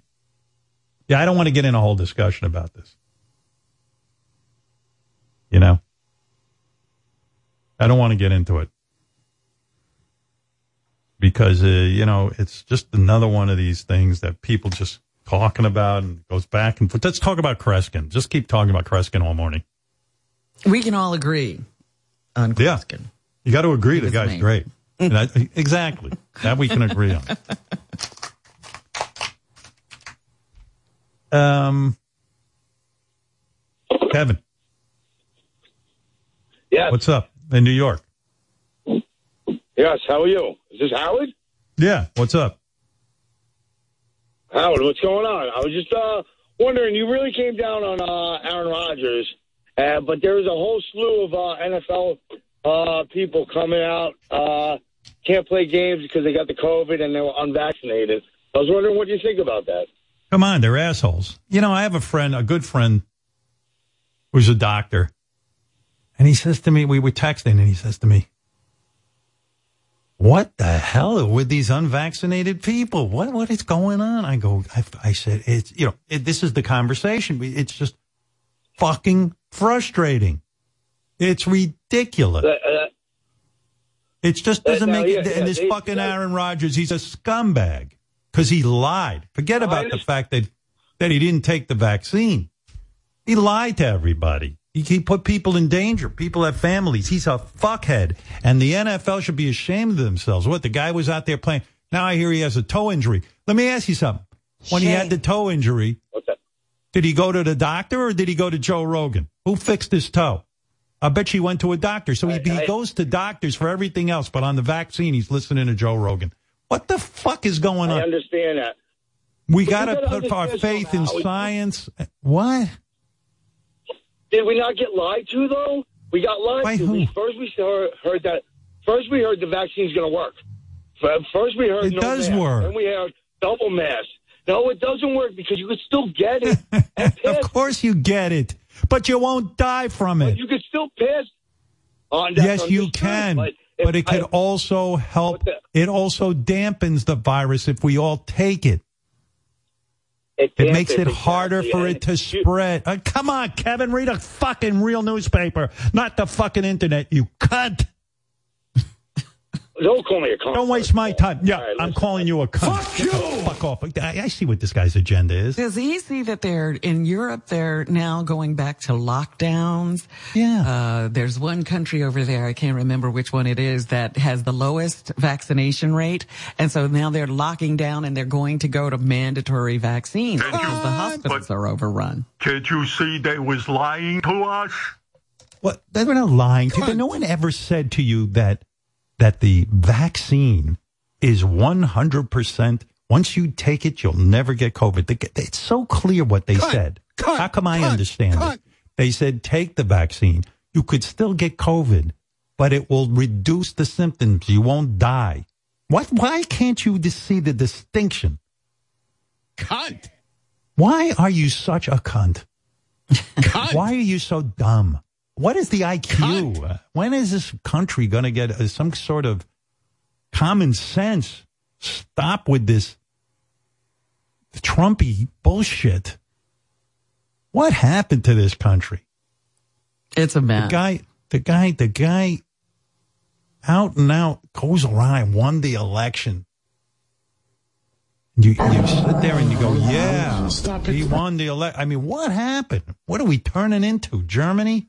Pre World War II? Looking for the Yep. Fuhrer? Yep. That's what we're looking for? The unvaccinated people are dying. The vaccinated people are not dying unless they had some pre-existing conditions. It's not a, it's not a magical cure. But it is protection. That's right. And I've had three of these vaccines already and I'm fine. And uh, stop already. There's enough people who took it. I'm reading this article about uh, a brothel, a whorehouse in Austria. And they want people to take the vaccine so bad, they're offering a voucher. You get 30 minutes with a prostitute if you show your vaccine. Yeah, for free. If you show your vaccination card. Can you imagine? They, they got to bribe you to save your life. It's pretty sad. So fucked up. What is so dumb? I mean, and, and there should be absolutely mandatory everything. Vaccination, vaccination. You want to work? You want to play in the football league? This guy, Aaron Rodgers, should have been dumped. I know he's a great player. Who gives a fuck anyway? It's actually more fun to watch bad players. They can't play you know, that well. Um, the NFL doesn't need Aaron Rodgers. They No, just think they- they do. yeah. It'll keep going. Vaccines are actually pretty fucking good. And I don't know. I don't know what you're thinking by saying I'm not going to take this thing. I'm afraid of needles. Really? Bunch of idiots. There's a tennis player now who I don't, you don't watch or, or follow tennis very much, but he's the number one tennis player in the world. And he is at a level of play that he's probably the greatest tennis player ever. Yeah. Who's this? But the Australian Open, which he's won nine times. yeah. Who It's is the guy? tournament he's won the most of. He has 20 majors under his belt already. And there's two other guys, Federer and uh, Rafa Nadal, that also have 20 majors. Nobody else else has ever accomplished that feat. He's at Wow. 20. By playing the Australian Open, it's almost a lock that he'll get to 21. And hope you're and the guy. the Australian government has said nobody's getting in here without a vaccine. Wow. Oh, he's not and vaccinated. now they don't know. He has never disclosed his status. right. Has said it's he thinks it's a personal decision, No, it's not. and he's also had COVID. Hmm. Fuck him. So he was Good. not bright enough to avoid getting it. And, and now he won't tell anybody if he's vaccinated. But if he doesn't have, doesn't go to Australia, you'll pretty much know he's not vaccinated and not- he's not getting it. And he's risking his, and, you know, his legacy. Fuck you! Why would they get vaccines for everything else, but this they won't? I mean, it's it, it, if you want vetting on it, th- most of the country has it. We're, we're, we're alive. We didn't get what magnetized. We didn't, you know, I don't have Nobody's going to give him something bad for him. They want him to stay at the top of his game. Well, there you go. That's crazy. I don't watch football anymore, but Gary told me the Jets lost again. They're awful. Who the I hell heard that on they the almost had a chance to win and then, then they lost. Yeah, like like that. That's about as exciting as it gets. Howard, they have a weird thing going on even. So they have this rookie quarterback and he got hurt. Then they Yeah. brought in this this other guy who had one of the greatest first days ever and then he started to suck. So then they got this other guy who's been around the league for a while, Joe Flacco, and he's with the Jets for a while. You know, he's older. And they brought him back. And then I found out, which I didn't know and probably wouldn't have known if they didn't play him this week, that he's unvaccinated, although he did tell the team and he's going through the other, you know, you can be unvaccinated, but you got to get tested every day and all that. But I was Right. kind of surprised to find out he was unvaccinated and he had a pretty decent game yesterday. They did almost win. He was pretty good yesterday. Right. What a shitty team, though. I mean, overall, so disappointing. You know, it is exciting when a New York team is good. Well, well, we got three teams in New York, technically, if you count Buffalo, right? Well, we don't, They gone. nobody, no, nobody, down Nobody here counts roots for Buffalo. Nobody counts Nobody counts Buffalo as New York. No. How come? How come? No. Like upstate New York isn't New York? Why? Why? Why is that? It is, but it's just a different New York. Yeah, I know, but I know. I, I used to go. I, I went up there a few times in my life. It was fucked up. It's like a different world. That might as well be like, uh, like like Florida or, you know, Any place in the South. Tennessee. Yeah. Howard, there's Weird. a great story. There's a great story. I can't remember the football player's name, but he got drafted to Buffalo. He was like from the Midwest or the South or something. So he's like, this is awesome. I'm going to New York. I'll be out every night. It's going to be great. He didn't realize how far Buffalo was away from that. yeah, that that that I get. Yeah, that is Right. a short drive. They're like, "Hey, I'm going to New York. Cool." No, that ain't that ain't anything like New York. But I just remember the police up in that area. Boy, they gave me the fucking Andy Griffith Railroad treatment. My God, I'm up there with my buddies. My buddy was speeding. They pulled us over. They fleeced us. They took all our money. We had no money left. They brought it. They go, we're taking you to the judge. They took us to some fucking hillbilly's house and had us empty our pockets. I, I, I was left on the side of the road. My buddy had to empty his pockets. They took his license. They took all his money. It was crazy. We panhandled our way home. I was at a, at a Howard Johnson's panhandling. I had no money. It was crazy. And those guys, they were like, you give us your, you New Yorkers come up, you New Yorkers. I'm like, this guy's from New York. He's calling me a New Yorker. Where does you New York. he is? Yeah. I don't know, but they were like, you New Yorkers come up here, you use on roads. You're going to the judge. The guy, the, the, the, the cops leave me and Dr. Lou by the car. They say to you, they, they tell, they tell us to empty our pockets and give my, our money to our friends. What pockets? I had $10 on me. Those guys came back two hours later, shook. We were taken to the judge's house. I go, they, like with the row. He goes, no, they took us into a garage. And the judge says, well, how much money you boys got? He takes all their money, every dime. They even said we have no money for gas. We, I don't give a shit. I mean, it was shady. It was some shady, like deliverance shit. I was like, uh oh. Andy and Mayberry time. Here's Barney. And uh, when our friends came back, they were shook up. I said, well, we got to get money for gas. We went to the Howard Johnsons and we, we said to people, would you please give us some money for gas? they did. We got about we raised about twenty five dollars. We we were fucked. And why was know, I in Buffalo? Situation to be in. You don't know how you're going to get out of it. We drove from Boston to Buffalo because I knew a girl in Buffalo. She wasn't even a girlfriend. I knew a girl from summer camp who I think went to Buffalo. I didn't even know where she, how we were going to find. That was enough for us. We couldn't get laid in Boston, so we ran up to Bu- to Buffalo. We're going to get laid. Suddenly, somewhere well, else. now I gonna- don't feel so bad for you. That was stupid. Oh, we're so stupid. Such assholes. We're going to Buffalo because maybe in Buffalo the girls are blind. Not one girl in Boston wants to fuck me, but I'm going to go to Buffalo and they're going to want me. You got to just find one. You got to just find one. Hmm. Man, those guys, they, they really had no heart. They were mean. And the, well, the you're guy rich was, if you're from New York, right? yeah. Well, the guy who was driving was tweaked out of his mind. He loves speed. Oh no! And he took it. Yeah. he was crazy. He would, he would pull on his hair and clumps of hair would come out. Oh, Like, like, yeah. but I had some kind of theory of that. Like I was going to go to Buffalo and meet women. All the way from Boston would drive. It must have been Yeah, like how a, long a drive 11 was that? Either between 9 or 11 hours, something crazy.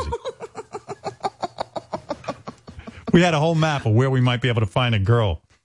Canada was next. You're going to cr- cross state line, country lines. Oh my God. I figured in Buffalo, in Boston, I was a three. In Buffalo, I might be a seven. So it was like, like a treasure map. Aye, aye, let's go find us a virgin. You're as bad as, you know, the Eddie Murphy character in Coming to America. I'll find my wife in Queens. Yeah, yeah. Surely there's a. And the girl I knew up in Buffalo, I mean, I hadn't been in touch with for years. I barely knew her. I didn't know what. I heard she went Did to you Buffalo. contact her before this? No, uh, I- there was no way to. There was no way to contact her. I didn't know her. I had a name. So you were just going to go roaming around and find her. Yeah, yeah. There was no plan. stupid. It's just stupid kids doing dumb shit.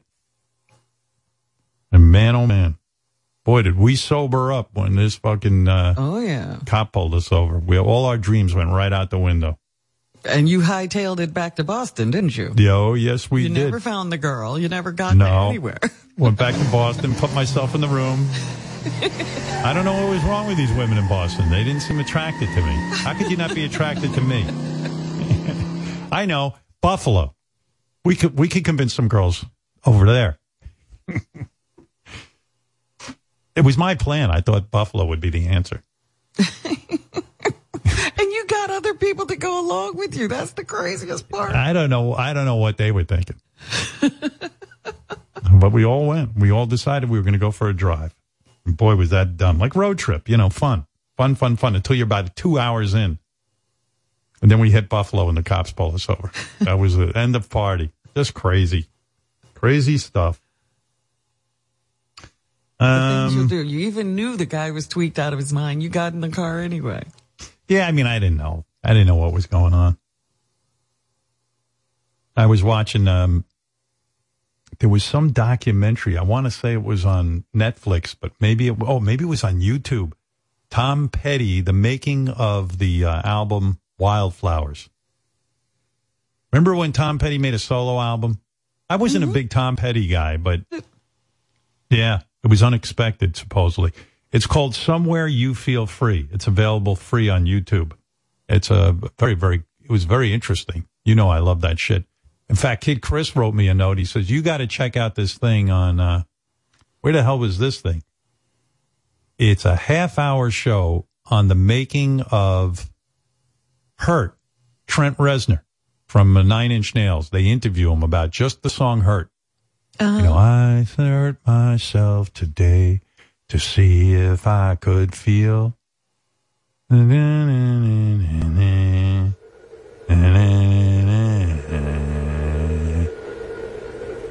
That song is so haunting. And it's a real good special, but Although Trent Reznor was being a little bit standoffish. They go, well, what's the song about? I don't want to talk about it. I don't like where the author tells you what it's about and what was going on. And I'm like, well, you know, dude, you're doing a half hour special. You got to give us something. Maybe it would have been longer if he had he would talk. Yeah. But he was talking about even this weird noise. He wanted it to sound all trippy, and he was talking about how he got this sound effect. And uh, I forget what it is, but he goes into real detail with, uh, you know, how he recorded it. It's pretty interesting. I love that guy. they died of an accidental overdose. Who did Tom Petty? Did he? Yeah. Was he a drug guy? That's what I'm reading here. In Rolling Tom Petty, accident, accidentally overdosed on several pain medications. That'll do it. Uh, A lot of these- to treat a fractured hip and uh, other issues. You know, that's not that unusual. A lot of these rock and roll guys from jumping around on stage, although I never saw Tom Petty jumping around. He was one of those guys like, you know, stood there like a statue, right? I don't remember. As far as I know, I, I only saw his videos. I never saw him live. But a lot of these guys are in, like Prince used to jump from his amp onto the ground in high heels because he was so uptight about being short. He wore high heels.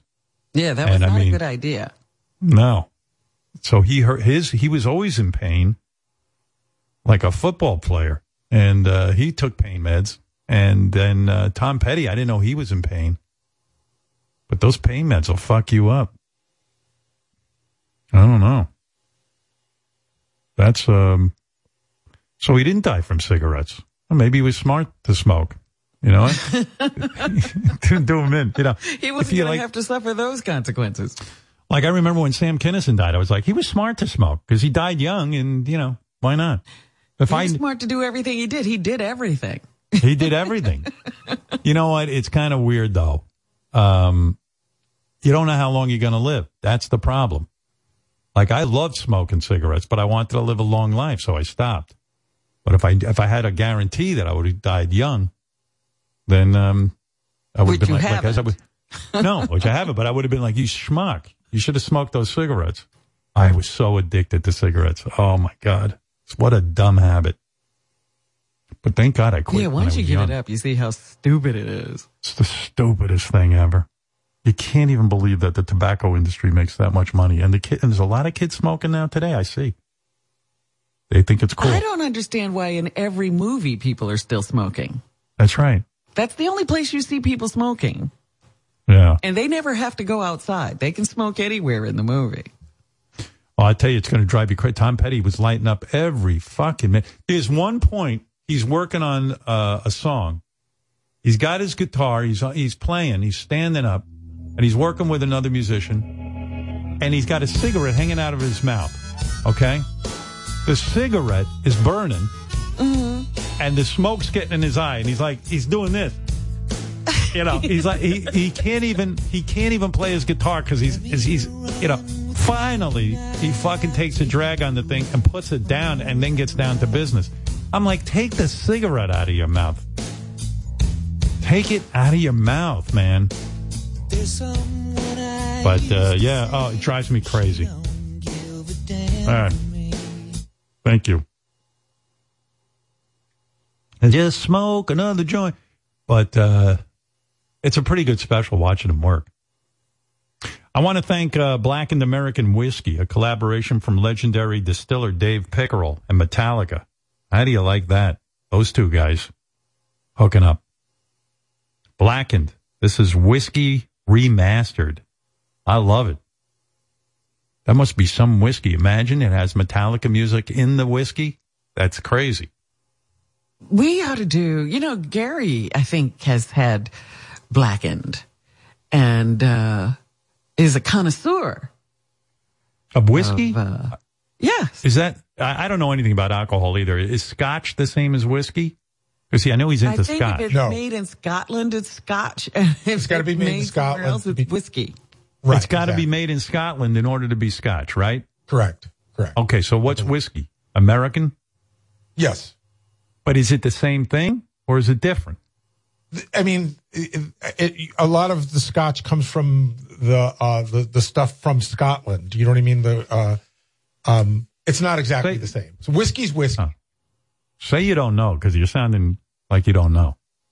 I'm not going to step into any more stupidity, so I don't. No, no, I'm saying, yeah, you don't What sound. is like don't know. an ingredient in scotch? You know, like beer is hops. What no, is but he'll that? never he'll never he'll never say he doesn't know. I say is whiskey different than scotch. He won't say he know. He, It is he- different. That I you know. I know whiskey All right. is different than scotch. I don't know exactly why, but I do know they're different. Okay, here I got the I got the authority. Scotch is a whiskey. Scotch is a whiskey. Okay. Yes. So it is the same thing. Well, no, because whiskey's not a scotch.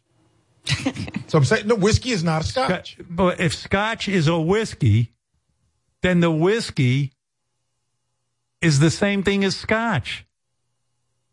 But you can't call a whiskey a scotch. Oh, because it's not from Scotland. Right. That's Okay. that that that's the one thing I do know. You know, uh, uh, this is the distinction that they have in in wine too. Any champagne should come from the region Champagne. Oh. But if it's made in California, it's sparkling wine, but it's all from grapes. That's what I'm saying. Well, what is it that is making whiskey? So here's what I'm gathering. Scotch is scotch because it's from Scotland. Whiz, scotch is a whiskey. Whiskey, though, is a little bit different because it isn't made in Scotland and maybe they switch. I don't know. But all I know is get blackened American whiskey. Who cares? If Metallica makes it, it's good. That's it. It is good. Scotch is, yeah. And scotch is a whiskey, but not all whiskey is scotch. There you go. yes, Shannon, what's up? Hi. Great Hi. to talk to you. I've been a fan of yours for a long time. I've since you were on TV with the Kielbasa Queen. So my mom used to Ah. get so pissed at me when I would watch you. but I'm so glad to talk to you and good morning, Robin. Good Um, I'm calling from Buffalo, and I heard you railing on Buffalo a little earlier, so I wanted to just No, I've actually. let you know I've never. I'm not railing on Buffalo. I've never been to Buffalo. My one experience in Buffalo was getting pulled over by the cops, and it was a whole different fucking story. I mean, it was wild. Yeah. Those guys just had their Yeah. way with me. You know. Yes, They just- and they just- it's uh that's a big road trip too. By the way, Boston Yep. to to Buffalo or Manhattan to Buffalo. It's not really a road trip, but um, I, I agree with you. I'm from Buffalo. Um, you know, I was born and raised here in upstate New York and Western New York. It's it's definitely uh, got its advantages. There's some nice places, but for the most part, um, you know, here to Manhattan, it's a completely different world. Even though it's the same state and you do have to explain where you're from. Like if you say you're from New York, if I go somewhere else and they say where are you from, and I say I'm from New York, they automatically assume you're from Manhattan. So you have Right. to explain that you're not, and and then explain the big differences between the two because it is a very big difference. Yeah, people So, don't realize I how big New York is. New York State is huge, and it is beautiful. New York State is beautiful. I mean, I, you go upstate Mm-hmm. during this time of the year, and the leaves changing. It's really beautiful. Um, Yep, hey, I'm Shannon, at it let me right ask you something. My whole plan about going to Buffalo was I wasn't getting laid in Boston, so I was going. Would you have banged me? You think? Um, you know, you've seen me. I think. Would I you- mean, I think you would have had a better shot here. Yeah. Yeah. For See, sure. my plan wasn't crazy, Robin. It wasn't such a bad plan. It wasn't plan. crazy. Wait, you're Robin. See, Robin, because I heard what Robin said too. It's not an entirely. It wasn't. A, it wasn't that it wasn't a thought out plan. Like it was actually a good plan. It just. It was a- it was an instinct. Hit, hit the road. It Yeah. was like, you know what? Maybe it's instinct, maybe all of Boston just isn't big enough. There's not enough selection of women. I need to go. I need to go. That's like I say to people on these uh, dating apps. I go, yeah, let me ask you something. And these are people who work and they're out in the world. I go, all the people you see all day, you meet people all day. You can't if if you're so bad looking or whatever, your personality is so bad that you haven't met anybody ever in all your comings and goings. You think you're going to get on the app and have better luck? I don't and, know. uh, I've never been on the, the dating apps, thankfully. But you say you might have had sex with me, so my plan wasn't nuts. You see, a lot of these women in Buffalo might have might have thought I was uh, Might handsome. have looked kindly on you. Yeah, they might have taken pity on me and taken me in. that was my plan. I was going to go to Buffalo and suddenly be a nine. Pity. Yeah. Anyway, thank you. I wouldn't. Boy, oh boy. Oh my God. Women. Thank God I got famous. That's all I'm going to say. It was a tough go. But you had to go off your beaten path to find a woman. You're not kidding. I would go. I I go on the beaten path and off the beaten path. Any path I could find. I wanted women. I was girl crazy. You know, You know, I wanted a woman. Jeez. I remember I first got, there was a girl I used to write letters. Back in the day, we would write letters. You didn't have email. You didn't have anything. And there was a girl I went to summer camp with. Her name was Lynn. Beautiful redhead. Oh, God. Well, I mean, stunning. And she was my friend. And we would write each other back and forth. And it got a little bit, uh, I wouldn't say it was romantic, but in my mind it was. Because she would write me back. I'd get a letter from her. She'd tell me about her horse. She'd tell me about this or something. She lived in Queens. But th- back then, I didn't have any way to get to Queens. But then I got my license. And the first thing I said to my friends, I'm driving over to this girl's house. I'm going to knock on the door and say hi. So I got a bunch of my bros in the car and we drive to Queens. I don't know where I'm driving, but I find her house. I found it. Oh, you did? I did. I had her address from we wrote each other. We hadn't seen each other. Now, we hadn't seen each other since we were like 13. Because she ah. stopped coming to summer camp. And a lot happened to my face between 13 and 18.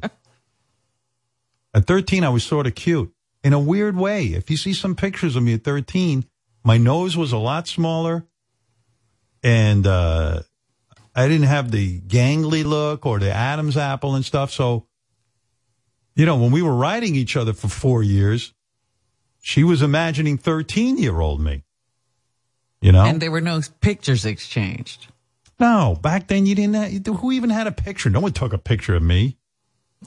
no one cared to take a picture of me. You were going to take a picture. I mean, who even had a camera?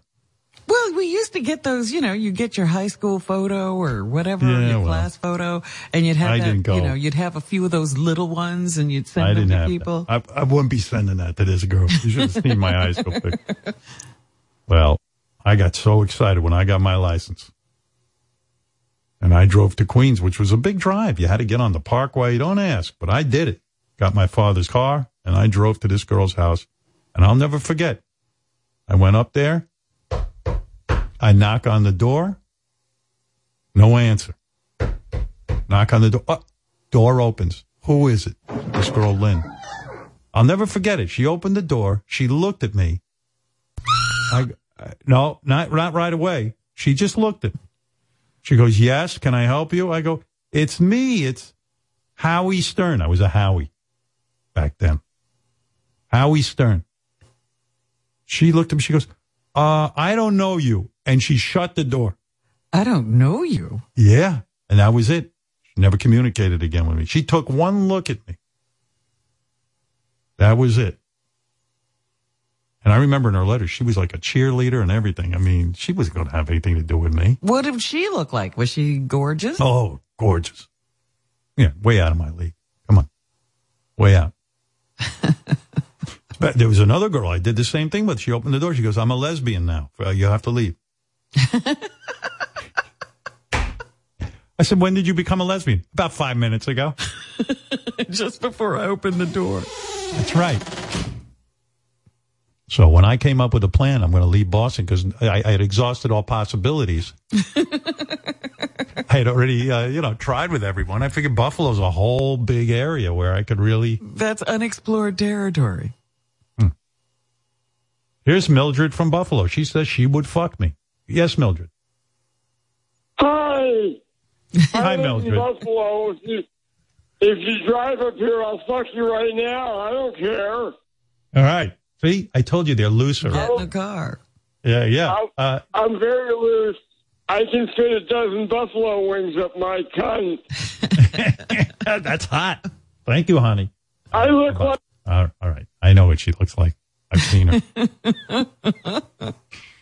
All right. Anyway, uh, let me take a short break here, Robin. We have a lot to get to. I was going to actually clean up the computer today. What that is is um, there's a bunch of the guys have stuff that I, for some reason, have not gotten to, and they will get to it. So I always like those segments. That's fun.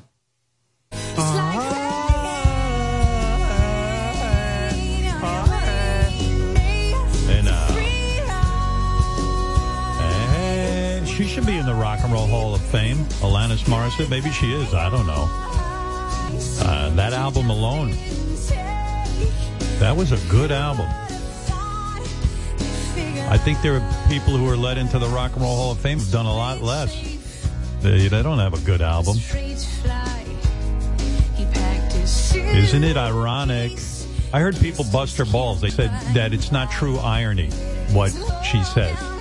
She goes like it's like getting a free ride when you've already paid, and that's not irony. I go, shut the fuck up. Just listen to this song. Don't analyze so much. It's not irony.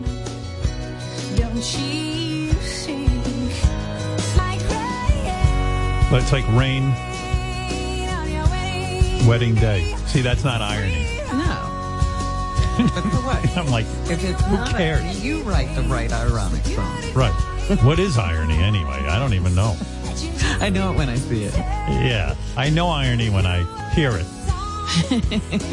Uh, she gets her ball. She still to this day gets made fun of for misusing the word ironic.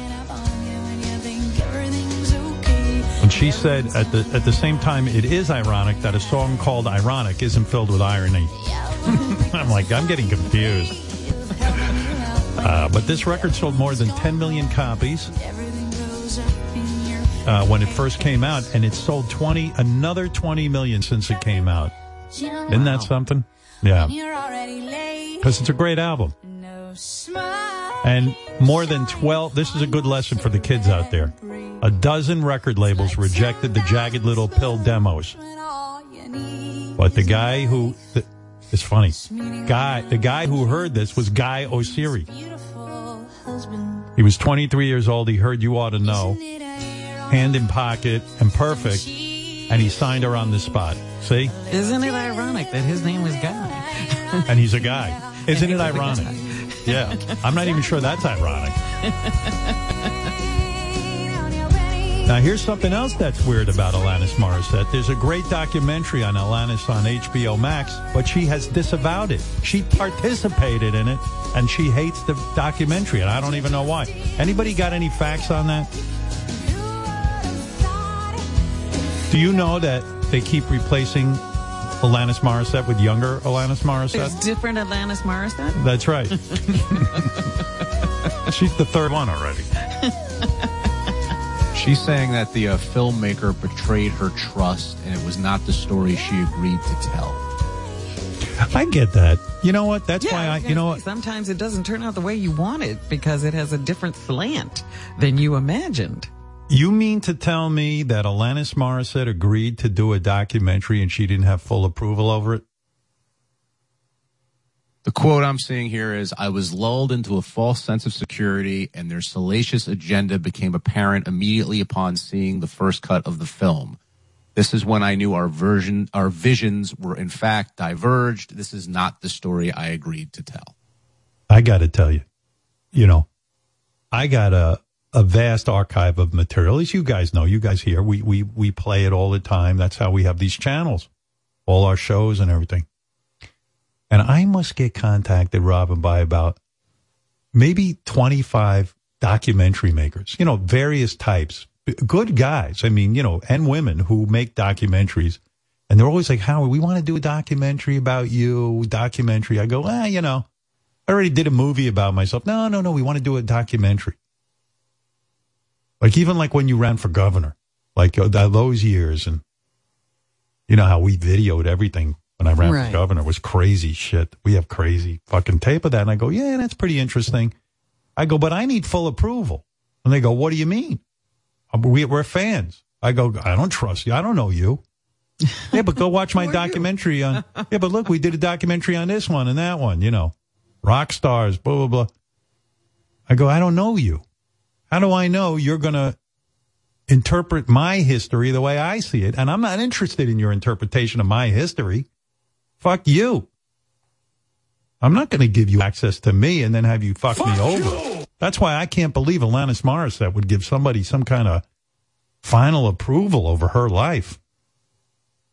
And I got to Well, when tell you when you, make a documentary with somebody, I mean, if you're making the documentary, it's your point of view. But if somebody else is making the documentary, it's their point of view. Yeah. I mean, I only wish I could say, hey, you know what? I trust you. Go off and make a documentary. I hope it's good. I got a feeling it's going to be good. I, because because I have never yet, yeah, throughout my entire career, I have yet to experience a project that I didn't have to be completely involved in, like Private Parts, the movie. If you think that movie's good, let me tell you something. That was no small feat. After I wrote the book, there were 27 or 23, I forget how many, scripts written off that book that were all wrong. If you would have seen the movie, you would have thrown up. It was so bad, including two I wrote personally. you threw them away too. Threw them away. I wrote them. I handed it into the movie studio. They go, "Oh, we're going to make this." They didn't care. They would make any movie. They just wanted to make the movie. They didn't want to spend any more money on scripts because you got to hire writers and all that shit. Yeah. I said, "Let me write it." I wrote it. It was shit. I knew it was shit. I couldn't get it right. It was more about me and my father, my, the, that relationship. It got all too maudlin. I wasn't hitting the mark. This guy, Lenny Blum, along with Ivan Reitman, they did that script and they got it right. And when I read it, I went, ah, now I'm ready to make a movie. And boy, was I glad I had full creative control. Nobody could pull, nobody could, nobody could make that movie without me. And it paid off four years to write that script to get it right.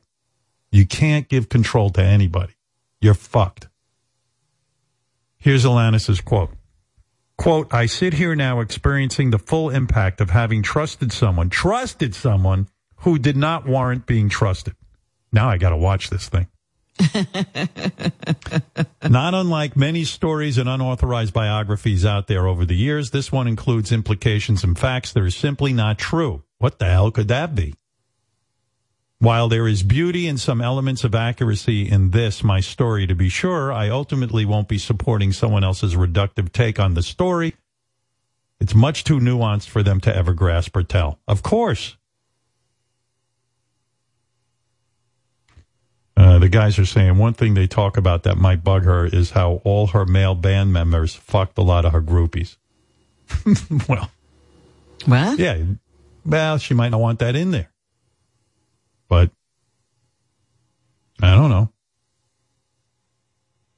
Any has anybody? Oh, this guy saw it. Chris from California. You saw it. I I don't even know where it's on. Where where what's that on, Chris? Hey, Howard. It's on HBO Max. It just came out, and um, she talks about that, how everyone gave her a bad time about that ironic, and she realized it's not irony. And did you know Taylor Hawkins from the Foo Fighters was her drummer during that tour? Absolutely, I do know that. He uh, he worked with Alanis Morissette, and when he left to to go to Dave Grohl for Foo Fighters, uh, she was pretty pissed. Yeah, but watch it, Howard. It's on HBO Max. Okay, I'll check it out. But what what doesn't right, she like? Howard. I mean, okay, Well, maybe he doesn't know. I'm wondering what's so bad that she didn't like. Howard, in the movie, she talks about uh, sexual encounters when she was 15 years old, as she classifies as statutory rape, but she doesn't Oh, get into whoa. the details of it, and uh, that seems to have caused some conflict. I see. Hmm. Jeez. Hit him with the hind. John knows. Wolfie saw it. He says it's great. Where are you, Wolfie? See what he's got to say. I like Wolfie. Got a good vibe about him. Yeah. Yeah. You know. I don't know. Hey, Wolfie. What up? Hey, uh, you saw it? So yeah, it, it's awesome. So Taylor Hawkins is featured heavily in the doc, and he talks about they had a separate room backstage to bang chicks. so they just had a cycle every every city they went to. They were just banging more chicks. Uh, he, he said it was the most debaucherous tour he's ever been on. Wow. the Alanis Morissette tour. That's funny. Nobody would have guessed that. yeah, I, mean, what- I would just figured like people having cookies and milk and going to bed at eight Right. o'clock. Uh, do you think she was upset by that? That that Taylor said that? I mean, he's just being honest. Definitely. all know- She, she talks about it too. So she said that she Mm-hmm. kind of hit a point where she could fire all of these guys, but then she would just have to rehire new men that would do the exact same thing. So she just stuck with the guys that she had. Maybe she should hire the Go Go's, get an all girl band. I Yeah, they, they talk you. about that too. What, why, why didn't she have an all girl band in the nineties? And she said, you know, looking back on it, it's probably something that she could have done, but, um, I think she was just presented with, with male musicians at the time when, when she auditioned everyone. I'll tell you what, it's a good thing Taylor got that all out of his system because I don't think Dave Grohl will put up with that bullshit in the Foo Fighters. You know, Dave's like one of those uh, uh, guys like Nirvana. They they rejected all the rock and roll debauchery with women, and they wouldn't even make videos with hot chicks. Everything changed when that whole grunge thing happened and Nirvana came along. They were like, "Hey, we don't like all the hot chick videos. We're not going to sit there and fuck our groupies."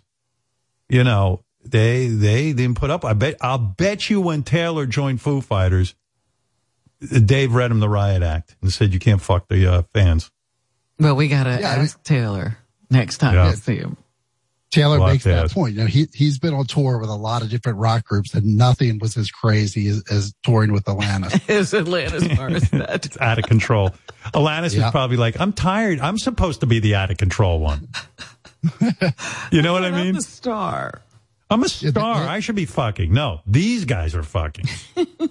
they they had they had this one this one clip where it's just all the dudes in the band and they go out like before the the show even starts like you can tell it's it's clearly daylight and they're out there just like giving the girls their numbers and like like lining stuff up for the bang room they had backstage Nice. Good Lord. Rock and roll. Women love rock stars. It's unbelievable. That's why it doesn't make sense that I didn't learn how to play guitar. I should have. I mean, that, that would have been a No, way you to. just drove. You drove for miles I drove to and Buffalo. miles and miles. I drove from Boston to Buffalo and got and almost got arrested. Uh, and what's so weird about that is every one of those songs in that album is about how scummy men are, and yet the guys in the band, it's just crazy. That's so great. That's irony. yeah isn't it Yeah, ironic that- isn't it ironic that I'm writing about how scummy guys are? My band's fucking everything that walk. That's irony, I think. oh, I got to watch that special. Sorry, Alanis. I'm sorry it didn't work out, but I think I got to see this. I'm going to And watch she it. says she says that uh so they toured for 18 months and then they uh they finished it their final show was in Hawaii and um right after that point Taylor called her and said that he's leaving her to go join Dave Grohl and she says she just burst into tears it was like it was like Oh. losing a friend Well, you know, uh, Taylor is like practically a brother to Dave Grohl. Those two guys, you know what it is too? Taylor looks kind of cool. And he looks like a cool guy to hang out with. He's got the long blonde hair. He looks like um like a surfer dude. Like Let's he's got get the serious. look. Taylor is gorgeous. Yeah, there you go. I even think it, and I'm straight. And uh, I think not Dave. I think Dave has a man crush. gorgeous. I think Dave has like Dave likes how he looks with Taylor, and they're like cool guys together, and he likes showing up with. You know what it's like? Steven Tyler always loves hanging with Joe Perry because Joe dresses cool. You know the other guys in Aerosmith don't give two shits. Yeah, you, you know they're even not. recognize them on the street. That's a rock star. Yeah, right. But but, But Joe, Joe always looks the part. Steven feels good when he's with Joe. Like they, he feels like he, you know, they're they're like they look good together. They look like twins. Yeah, like almost like how a man and a woman go. You know, I look good with her. you know, she enhances me, Yeah, And I this think is a good look for an album cover. And I think Dave, look, wherever Dave goes, uh, Taylor Hawkins is there. I think Dave says, you know what? He makes me look good. He makes me look like one of the cool guys. he likes it. I'm telling you, that's my theory. Now, Dave will probably tell me something else, but I feel like Dave, Dave's arm candy is Taylor in a weird way, not in a gay way, but like you know, but in a weird way. Like you know what I mean? I you know, I always thought like hanging around with certain guys looked cool. So, yeah, like Ralphie boy. Yeah, Ralph has that Ralph homeless man was look. your idea of I'll make myself look cool by hanging out with Ralph, Ra- Ralph was the best arm candy I could get. I'm not too successful with men either. It was either Ralph or Wayne Siegel. Oh my god. That's how I roll. But you know what I mean. Like it'd be cool. But um yeah, Alanis Morissette, man, there's a there's a whole documentary on it, but she says it's not, you know, she doesn't really like it. Which probably means it's good. So I'll have to I watched that out. something called The Last Robin Hood No. uh, past weekend, and it's the you know it's the last days of Errol Flynn. Do you remember Errol Flynn? Oh, you're talking He a was hundred years ago. uh, yeah, he was an Hollywood actor. who played Robin Hood, and he was always swashbuckling. He was a pirate. He was this. He was that, and he was always fighting with a sword in his movies. And I loved those movies when I was in um, when I was a little girl watching TV on a Sunday. Right. And in his final days, he was like fifty something, in his late fifties. He started dating a fifteen year old girl Oh, Jesus. and lived with her oh, my God. married her. And then he had a heart attack and died. Uh, good. And uh, Errol Flynn. yeah, and then the whole story came out, and the mom, her the 15 year old who had been married, was taken away from the mother. She was considered an unfit mother because she would go on all these dates and cover for them, Hmm. so that he could be with her daughter. I was like, man, Errol Wow. Flynn was a mess. Yeah, that's an old school dude. I there was uh, I don't know much about him. I wasn't a big Errol Flynn guy. I you know I don't think I was too aware. What I was busy. You know, I don't know what I was doing. I love those movies. You know, he was Yeah. always so funny. But man, you didn't want to be around him if you were a young girl, I guess. Yeah. I just saw the new trailer for Spider Man No Way Home. Seemed like it had a lot going on in it, so looked pretty good. I watched that thing on uh that that uh what the hell's it called? It was a, a brand new thing on uh, Disney Plus, a Marvel movie with some dude who has magic rings that he wears around his arms and uh, it's a whole fucking myth I haven't watched it yet. I don't know what that is. Yeah. You don't know what it's Called, uh. Is that the Immortals? Shang, or? Shang-Chi. Shang-Chi. Oh, that Shang-Chi. one. Okay, I it's okay. It starts out good, and then it got really stupid. Like I need some. I don't know. I don't like uh, superheroes who kind of aren't full out superheroes. They have vulnerabilities. I like guys who kick ass in front of girls and get the girl. You know, I need I need a little romance. Well, I, I, mean, they got to tell some other story every once in a while, Howard. I need no, Batman don't. never gets a girl. no, that's not true. You see, you you're not a real comic book fan. I'm not a comic book fan. I'm a movie fan. Yeah, well, even even still, even better. You gotta. Um, the basic story was always great. Lois Lane was hot.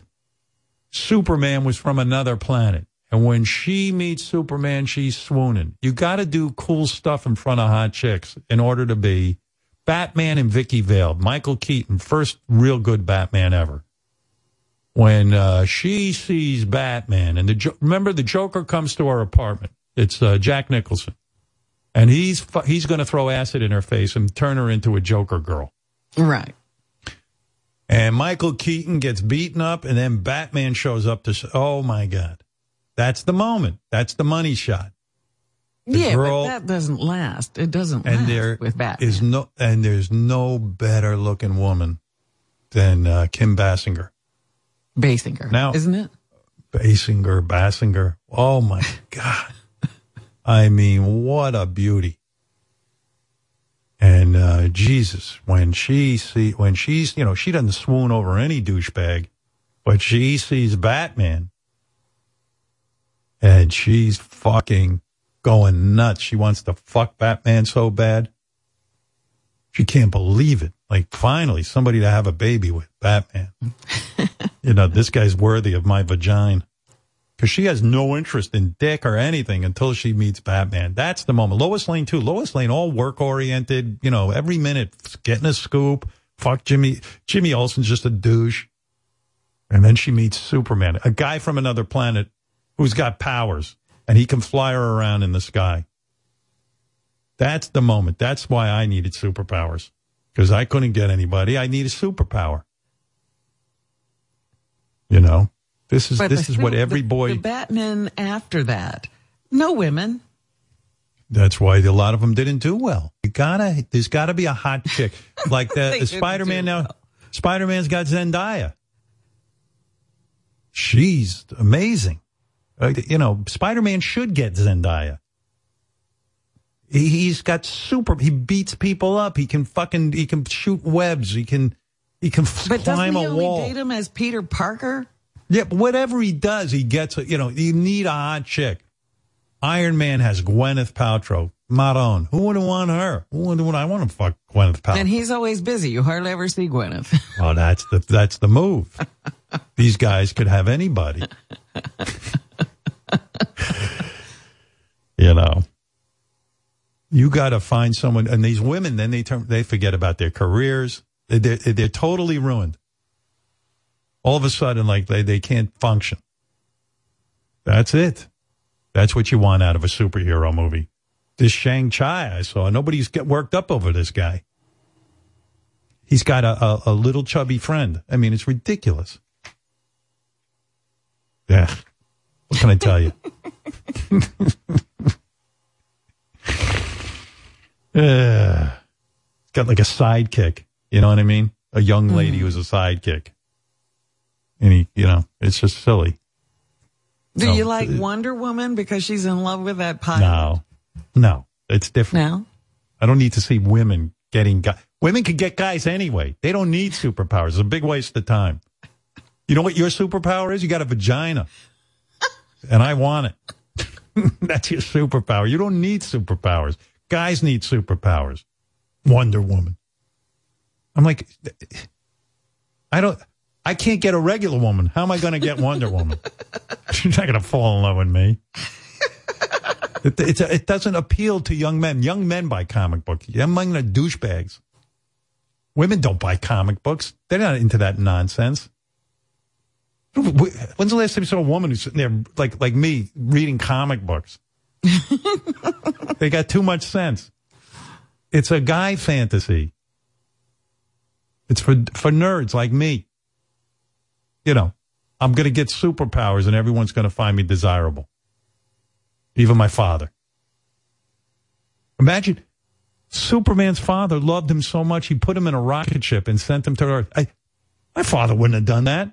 Oh, I'm no, you would have turned that into my father sent me away because he didn't like me. No, my father would have jumped in the rocket ship and left me on Krypton. I'm going to start a new life. Uh, oh, that's so silly. One women with superpowers. Wonder Woman was n- not a great thing. Like I didn't read Wonder Woman. You know, I didn't. Well, somebody must have because she's been No. around for a long time. I bet you it's one of their worst selling um, uh, comic book uh, things. Yeah, I don't Guarantee know. it. It's got to be. I do know that they've made TV shows and movies about her. Yeah, they do because they find a really hot chick to run around in her panties, which is so great. Run around in her panties. She's running around in her panties with her, with her truth lasso. Hey, Wonder Woman, put your truth lasso around me. I'll tell you the truth. I want to fuck you. There's your truth. Nobody ever says that. No, no. This gorgeous girl in her panties with the giant tits. And and she circles him up with a lasso and she goes, Tell me the truth. And not one of them says, I want to fuck you so hard. Panties. Go Ponties. Panties. Wonder Woman. Comic books are for guys who drive all the way to Buffalo from Boston to get laid. That's who comic books are for. and pretend to be Superman. I told you I watch uh, Navy SEALs. So I, I pretend I'm a Navy SEAL. Like I'd be manly enough to be a Navy SEAL. Yeah, I'm 6'5 and I weigh 190 pounds. The Navy SEALs will take me and throw me right through a window. yeah. Wonder Woman. Yeah. I don't know. You want to do a couple of, what time is it? Okay, I could do a few of these packages, I guess. Hey, by the way, I should mention they, um, I do have a phony phone call too at, uh, the Jack and Rod series. This is Oh, where yeah? Sal and Richard pretend to have a radio show and they get a guest and then they goof on them. They got a. Uh, I'll play this first and then we'll get to some packages. We'll clean out the computer with JD. yeah, who JD's were got Jack a couple. and Rod interviewing? Jack and Rod interview a guy who is a therapist who is good in uh, conflict resolution when people have a problem, like married couples or Oh. or uh, people who work together. He's a conflict guy, and so uh, they bring in um, you. Who has a bigger conflict than George Takei and William Shatner from Star Yeah. Trek? No one. And of course, uh, our guys make it impossible for him to work. He's very upset. He gets so upset. Here, here you go. A little uh, phony phone call action. George Takei and William Shatner having an argument with a with a with a with an expert who's going to help them resolve their conflict. Welcome to Mending Fences, a very special Jack and Rod show. And let's welcome today's guest, therapist Bob. Thank you for having me on. Well, you're going to help two Star Trek legends end one of the longest running feuds in Hollywood. So please welcome George Takei and William Shatner. Hello, boys. Hi, guys. It's a pleasure to be here, except for the uh, George part. Shut your yap, Bill. Hi, Mr. Takai. Hi, Mr. Shatner. Actually, it's pronounced Takei. First off, I have to say, even though I wasn't a Star Trek fan, I'm in. This is such a thrill. I really hope I can help here. Well, Mr. Therapist, uh, you can start by telling Bill to stop gloating about going to space. He boldly went where many others have gone before. oh, what a jealous little Georgie. America only cares when the star of the show goes to space. You, uh, you were just a glorified extra. Sorry. Guys, let's get each of you to say one positive thing about the other. You start, George. Uh, well, I must admit, Bill does have one of the best looking toupees I've ever seen. It barely looks like a dead squirrel. Oh, go blow a Klingon, Georgie. Guys, guys, come on. Let's uh let's try to do this without the insults, George. You know, Bill ignored me on set. And can you believe that Bill even changed the Yeah. Star Trek 5 Okay, script right. so that Hikaru Sulu would not receive a command on the starship? George Bill. That's total bullshit, George, and you know it. This this has to stop here. If I wanted to fuck you, I would have cut you from the film Jack entirely. and Rod, you have to turn their mics Who down. needs your bullshit, huh? Eat a dick, Bill. Oh. you'd love that, wouldn't you? Guys, stop Especially arguing. if it was yours. Not true. This is not, guys, stop arguing. This is not productive. You've always secretly had a crush on me. I need to make a point here. I'd rather fuck a Ferengi. Guys, this is really infantile behavior for a couple of guys your age. All right, we're going to try this one more time. Let's have one person say something positive about the other. You start first, Mr. Shatner. I'm glad for you, George, that your Broadway musical Allegiance was a success. Fantastic. Now we're moving in the right direction. Well, uh, thank you, Bill. That is, uh, that's actually very sweet of you. If you consider being on Broadway for less than six months a success. All right. you abhorrent asshole. All right, you guys. Brad. Did you Brad, hear what I said? Get me out of here. You're not listening. Jack, Rod, are you still I there? can't be in this studio for one more second with this squirrel head. Uh, this, this, Jack and Rod, this is completely beyond any repair. There's nothing I can do. And by here. the way, George, I never got an invite to your Guys. wedding. Bullshit. Guys, guys, please stop Bullshit. here. Stop, stop. I. All right, this is a waste of my time. The best thing you can do is stay separated from each other. You don't even with take your care of your body, Bill. And- you're so fat and lazy. Look at you. You're like is a this a puffed up radio show? marshmallow. And you, you're obsessed with I- the fact I am- that I- I, was can't better even get a than word you in. on Star Trek. This is your entire life. Move on, old man. This is insane. Fuck you, Bill. I wish you guys the best. Happy holidays. No, no resolution there. How fun though to hear that argument. It's very difficult to resolve these issues. Obviously. I wonder what he says in the book. It's very difficult to resolve these issues. Yeah. The, he finally met two people he cannot help. Say something positive. Yeah, not every. Uh, re- but by the way, they arrested. I mean, not arrested. What the fuck's wrong with me? They um they they gave the guy from QAnon, that shaman dude from the January 6th resurrection, that fucking maniac who was running around with those big ram horns. He had the Viking Yeah. helmet on. They gave him uh, what is it like two year, forty one months. That's uh, let's see, a year is twenty four months, Robin. So Yes. 24 plus 24 is what you'd have to do. That's uh, 48. It's almost two And years. he got 41. You got 41 now. That means, I don't know what that means, but I know it's just under two years. Sounds like a, a little over a year and a half. Maybe. Uh, this guy was the face of the January 6th insurrection because he wore Viking horns and he had a big fur hat and had a painted face paint. face. Yeah. And was shirtless. Yeah, and like they focused on him first. You know, it's like uh, think about uh, whether you want to be the leader of an insurrection or not. You know, don't put on the stand out in that crowd. Yeah, maybe I guess if you're going to overthrow a country, don't wear a Viking helmet or don't wear a Halloween costume. Kind of do your thing surreptitiously, like maybe put on a mask. Uh, it reminds me, like I used to go to protests of the Vietnam War when I was young, you know, in high school. And there'd be a couple of douchebags dressed up like because they wanted to lead and they'd start leading. Mm-hmm. I mean, I just, you know, I just kind of laid back and watched. But a lot of these guys, they want, they want the attention. They want to be the focal point. And this dude got his comeuppance, 41 months in prison. That's not that easy. Although I wonder if they're going to let him out on good behavior or something. Oh, he knows how to behave now? yeah, I, think, I bet you, I bet you he does. I bet you when it, when push comes to shove, he knows how to behave. Yeah. You go to prison, you learn how to behave. They will teach you how to behave. Guy's name is uh, Jacob Chansley, going away for 41 months to the big house. I don't know what kind of time he's going to do. Is he going to a prison? Is he going, you know, there's all different kinds yeah, of jails. Yeah, what kind of level prison is it? If it was me, these fuckers would do a lot more time. When you try to overthrow the government and you try to overthrow an election, the way they were rifling, yeah, I got tape of it. You remember where they were, this guy, they were rifling through the tape. They're such idiots.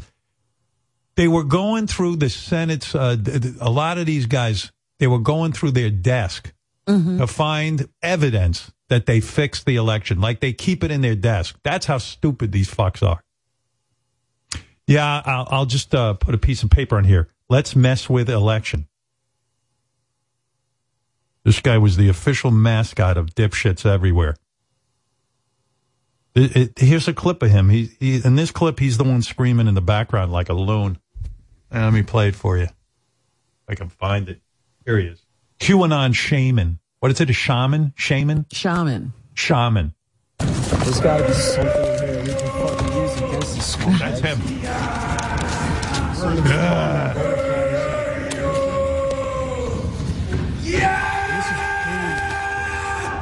Idiot. Douchebag. Go to jail. We don't need you. Cruz, I think Cruz would want us to do this. Take this act to jail. Yeah. The election was stolen. It was stolen. They can't find one shred of evidence. They went back and did 27 audits with some shitty company uh, to boot that Trump hired, and they and they they said, "Oh, buy the one, buy more."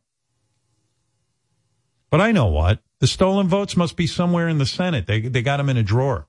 I'll just find them in there.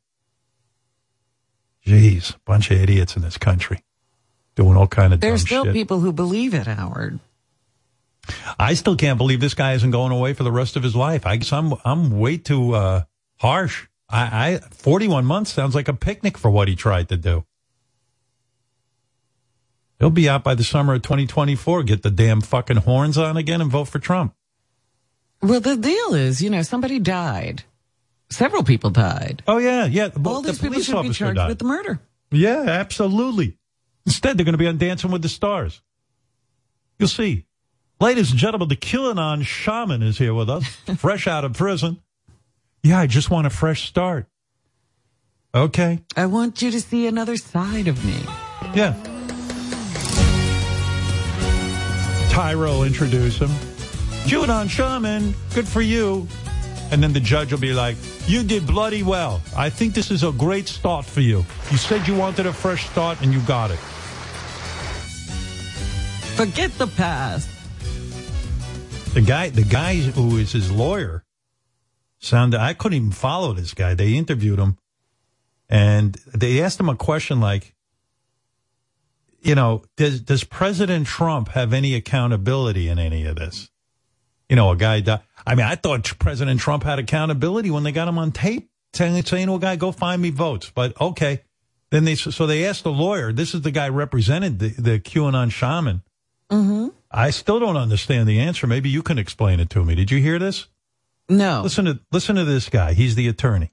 Uh, you know, my opinion is meaningless.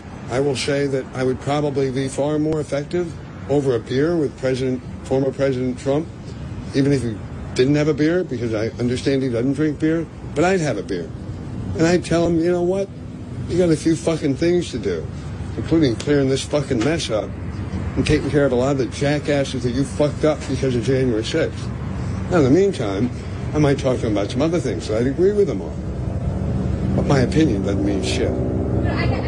That's some lawyer. Whose lawyer is he? The shaman. what law school did he go to? I don't know. I think he went to the same law school I went to. so articulate. Yeah. Pretty angry guy. I'm starting to think uh maybe I could have gone to law school. Maybe it's not that hard. I used to think that If he got tough. through it, you should have been Yeah. able to whiz through, whiz by. Yeah, he seems to have the same vocabulary I do. Ah, the judge said that the QAnon shaman Chansley will get credit for the 10 months he has already served since his arrest in January. So he'll oh, be so out. that knocks it all down all the way to 31. Yeah, yeah, he'll he'll be fine. He'll be on Dancing with the Stars. It's so important to get him back on the street. Dancing with the Stars is going into the finale. Who are the two people going up against each other? Two professional dancers. Amanda Kloots, who was a Broadway dancer and a rockette, against JoJo Siwa, who I didn't know until now, who is uh, on a show when she was growing up called Dance Something. Well, she now has a new show with dance in the title as well. Yeah. How's that fair? Well, it is fair now that two professionals are going up against each other. Well, also in that mix is the dude from Peloton. He's a Peloton instructor. This is how bad things have gotten in America. They can only Dancing with the Stars used to get at least the somebody. Peloton I mean, instructor is a star. he's the worst dancer too. Cody Rigsby. He look he I don't know how he got through, but he did. I guess somehow. I don't. I mean, he's terrible. Maybe his students voted for him. I don't know. Maybe. And then uh, the the guy, some guy, I think he's in the NBA or one of the sports things. Uh, Iman something? Iman. He's pretty good actually for a guy who's For not a a, dancer. his height and who started off being horrible, he has improved. Former NBA player Iman Schum- Schumpert. Uh, he's pretty good. I'm like, you know, tall guys aren't usually that good at dancing. Yeah. They look kind of goofy. You should see he dances with a girl. She's a, a, a normal sized girl. She looks like a, a fidget. He, Crazy. Looks like he's dancing with one of his children. Yeah. Yeah. like if he picked her up, he'd rip her arm out. you know what I mean? But he's pretty good. She should be dance. She should put her feet on his feet to get to Yeah. keep up with him. That'd be good. I'd vote for that. But I, I, Amanda Kloots has got it. First of all, she's got a sad story. You know, her husband died of COVID. Okay. But she played his favorite song and danced to it and cried during it. Of course she's going to. Of course. Of course. I I fast forward through all those stories because for me it's about how well did you dance. I Oh, don't care really? about your story. I'm so opposite you. I fast forward through the dance. Unless a girl's wearing something so hot, I gotta watch. But I love the story. I love to see them practicing. I love it. Oh, really? No, I fast forward through all of that. No, I like all the nonsense. I don't want to hear about you just had a baby. I don't want to Oh. hear anything. See, I'm a big yenta. I love all. I like to know what's up. Uh, it's some show. That's some show. They get they're so hard up for celebrities. I mean, they're running. I mean, Well, QAnon man will be out in oh, absolutely. 31 months. I want to see him on there. He could wear that uh, horns, the Viking helmet. That'd Well, be fantastic. the last several dances, everybody's had to be in some kind of a costume. He's perfect. That's right. He's got all kind of costumes. This guy, this guy can bring his own costumes. the wardrobe department doesn't even need to get involved. Nice.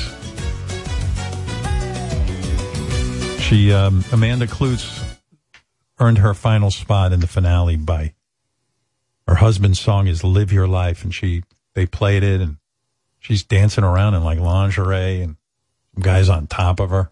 Like, And then she "Okay." cries. Yeah, I'm like, that poor husband.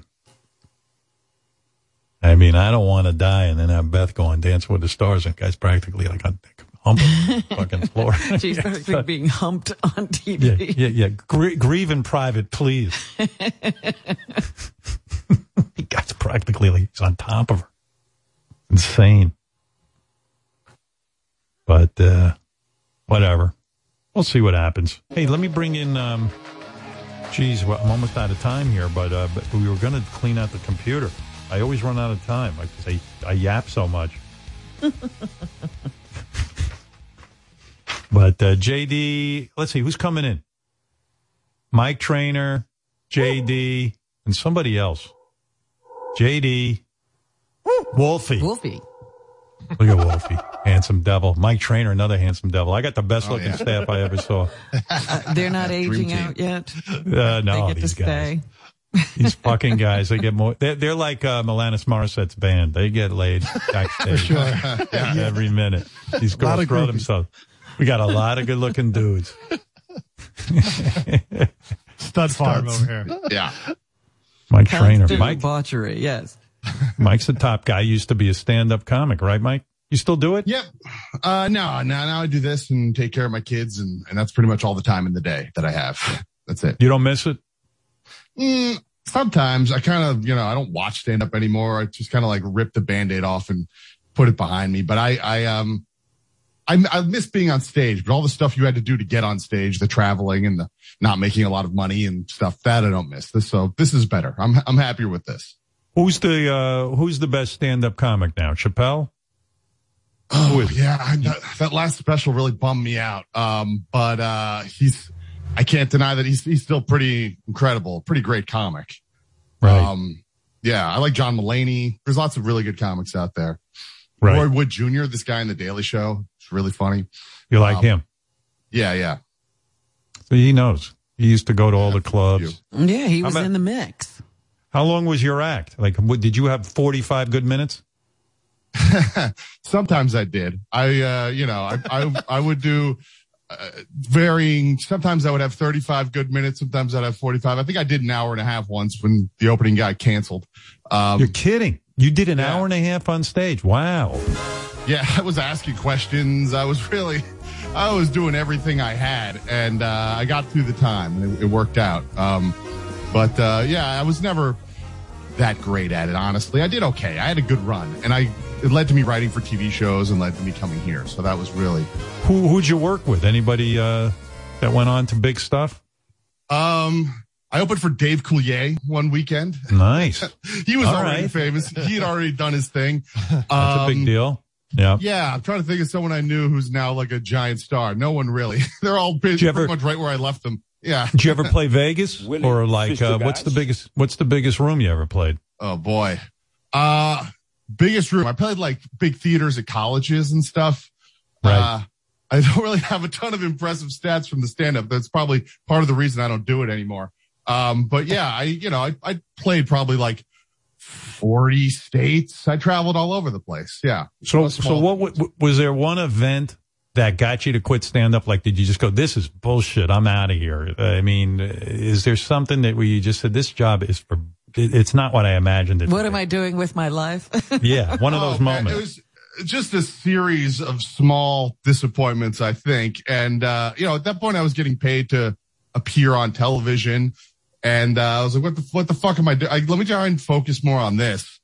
Um, yeah, just a lot of, a lot of bad gigs and bars and shady people. And, you know, it, it was, I saw where life was kind of pointing me in a different direction and I, I followed it. right. Were you married at that point, or were you single? Uh, I think no, it all kind of happened around the same time. I got married and thought about having kids.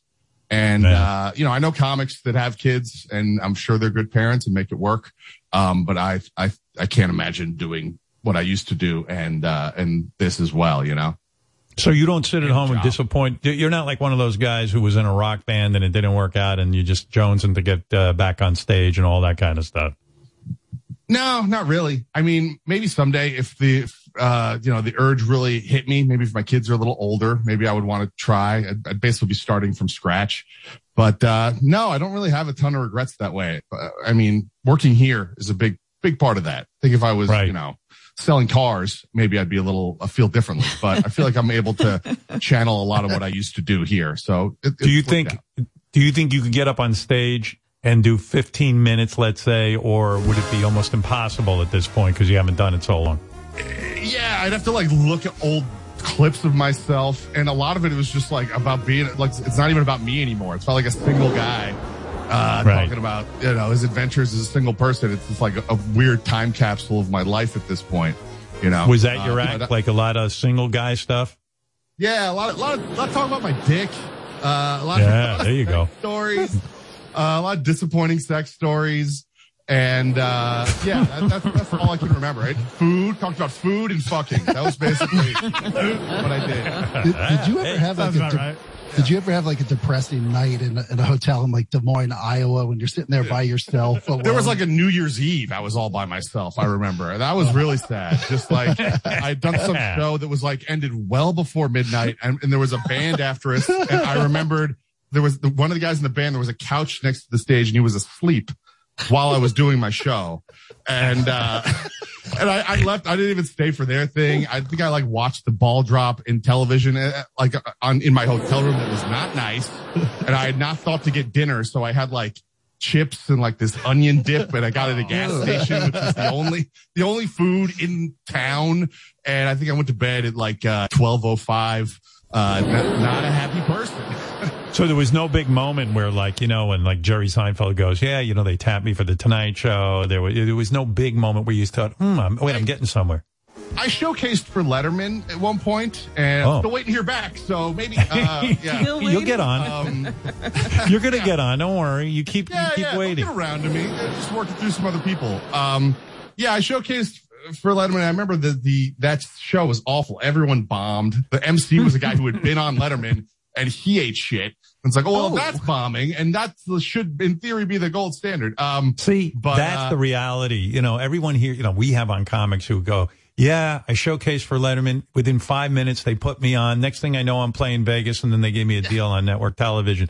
You know, Yeah, this is those the reality Those are the guys that end up on your show being interviewed as a, a famous comedian. and right, you're uh, like, you know, I, I, yeah, I, I showcased for Letterman. Like, you know, what do you mean you showcased for Letterman? Yeah, I, I tried out and I and I failed. and they never, they didn't even tell me I failed. I just, they were just like, well, thanks. Uh, Right. And that, that was the end of it. Um, Thanks, you suck. Uh, I think I did okay too. I don't remember it being like a, a horrible thing, but uh, that's, that's the way these things go. Hey, you don't get like get clear messages, you know? I'm I'm glad they fucking passed on you because now I have you. Look at me. Yeah, look at me. I'm yeah, thriving with me. your work. That's it. I'm here with Wolfie and JD. Look at me. Yeah, I, cou- I mean, couldn't, couldn't be happier. You're a uh, you're, you're a uh, coworker of JD's. Uh, you're doing great. I know. That's, I used to listen to the show. I mean, when I drove around the country, I was listening to, to you guys all the time, and just like it's just surreal that it ended up this way. And I'm, Well, so I you love never you. thought you'd work with JD, but now you do. I know. I was I was inspired. Listen, I was a JD fan. Here's a great story. It's like, uh, yeah, I did stand up for many years. I showcased for Letterman. They they never even told me what I did wrong or what, and then I worked with JD. There you go. Man's life could be a movie. storybook ending. Exactly. Storybook ending. Ah, hi, welcome to the show. I, I'm here to greet you. And you should tell that. Did you ever in your act talk about when you got high on shrooms and you pissed your pants at a No, Phish this, concert? This is a story I didn't tell, which maybe I should. You should Uh, have. that I, I, yeah, I, I took a lot of mushrooms at a Phish festival one time, and I, I did the Funny music festival. The music festival mistake of not drinking enough water and not sleeping enough, which I think Uh. primes you to then have a bad drug experience where I, I had like a complete like break from reality. And thought I was dead and walked That's around awesome. this festival as a dead person. I also had left my friends. Another mistake. Those are, those are some good shrooms, man. yeah. And, and I think when you just like don't eat or drink anything else, it- they can really, they can really take a hold of you.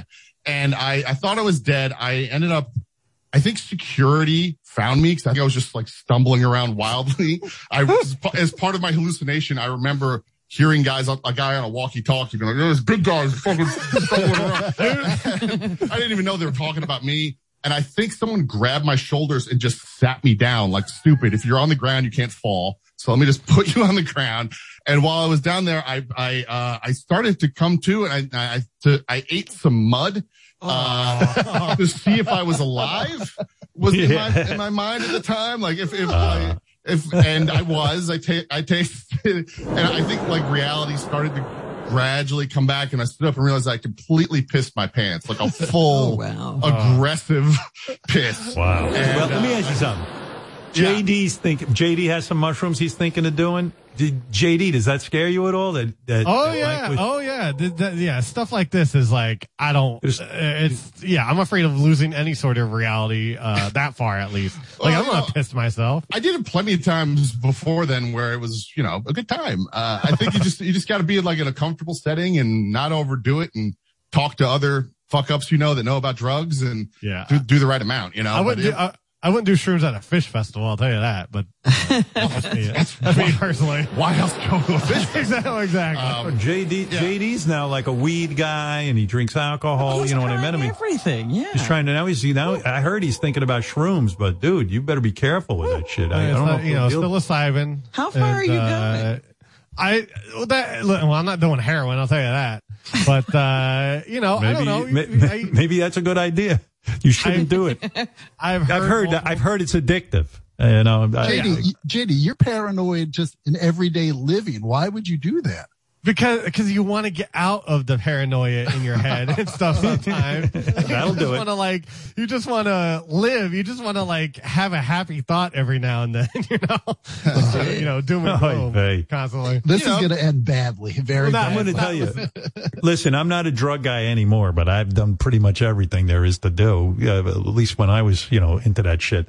And, um, you know, I did mescaline and all that, all that stuff. And if I was like you, like you're constantly thinking about death, I don't think shrooms is for you. I mean, you know, you don't even know what you're doing with them or how many to Well, take or yeah, I- I've just heard multiple people uh, have tried them and they've it's helped them, or you know they've had decent times. You know, and not not a lot of them are the horror stories that uh, Mike just told, but uh, some have had positive stories and positive effects. Well, But, you need a uh, shaman, yeah. a shaman. He's you need that for guy. help. Yes, a real You need that guy. you need that guy from the the insurrection. That guy. But Howard, No. he's looking for help, and he's lis- he's going to just take some mushrooms. Well, you want to know something, Robin? Uh, this is what's going on in our country. A lot of people Yeah. are self-medicating. They are saying they're, they're doing these studies on psil- psilocybin and um, LSD and also uh, uh, MDMA, which is uh, ecstasy. Ecstasy, yeah. But they're, they're, it's under like a doctor's supervision, and they do it once or twice, and they say people are having breakthroughs. I don't fucking know. Is it, I mean, mi- who is it you know very But the point is, at least somebody's watching them. Yeah, He- JD, you know who's he's going to watch Phish JD? Concert, hoping somebody's watching him. JD, JD's going to hope the band Phish watches him. Yeah. Trey and Anastasio or whatever his name. is. Yeah. Well, you know, uh, But I By haven't the done way- it yet. I haven't done it yet. you know what you should have put, Mike. I don't know if you talk about this, but when he was a stand-up comic, his uh, his agency that booked him, Uh huh. they they would. I got to tell this. Is it okay if I tell this story? Oh yeah, I think I know what you're getting at. Yeah, yeah. Okay. So when Mike was doing stand-up comedy, how many years ago are we talking? Like a bunch of years. It's probably the thing you're about to talk about 10, 12 years ago. Yeah. Yeah, yeah, yeah. The agency would book a big name comic at events. And then they'd say Mike and say the big comic got sick. So that's how he'd get work.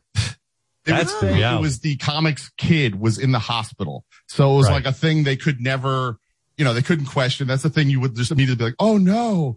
And, but they wouldn't even tell me that I was participating in this scam. So I would show up and they'd be like, oh, I'm so sorry. Is, is she okay? I'm like, I don't know anything about this. Uh, I, I, didn't say this because like I've been booked on this for four months. Uh, Oh, and after it happened like two or three times, I'm like, oh, I'm in business with like shitheads. This is disgusting.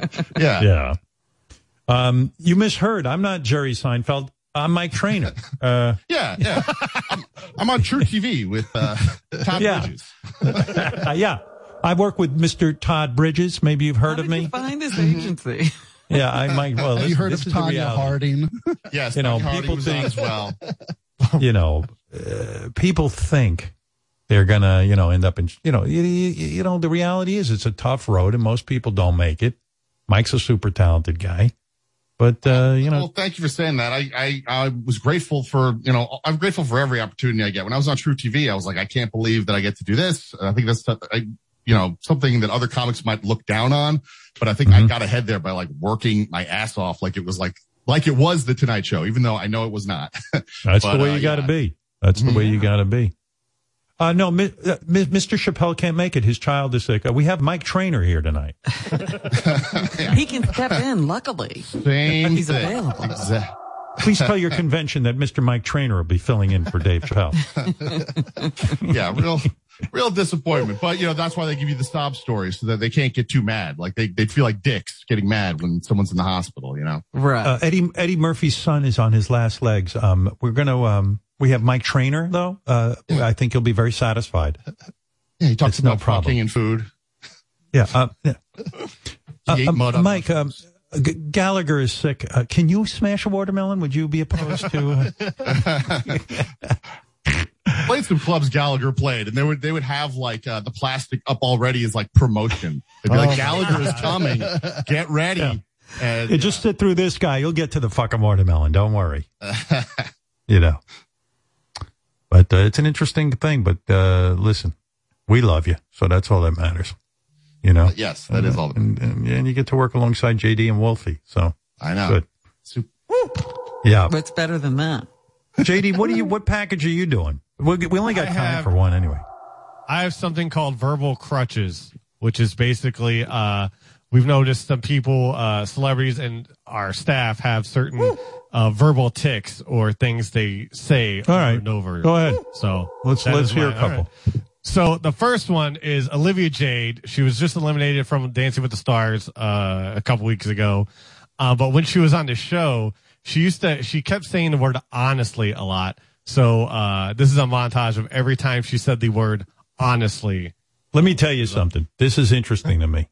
I'm glad you brought this up because I'm going to tell you something.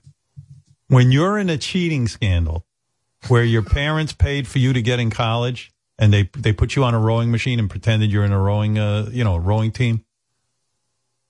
Don't, after the scandal's over, don't keep saying honestly because it reminds people anyone who says honestly is a liar. You Well, know, you ever meet that, these yeah, people? What are you saying the rest of the time if, if now you're going to be honest? To, to be quite honest, don't get out of that habit of saying to be quite honest because it's very, very bad. But here we go. Here's your montage, JD. This is a whole new experience for you. What is it feeling like?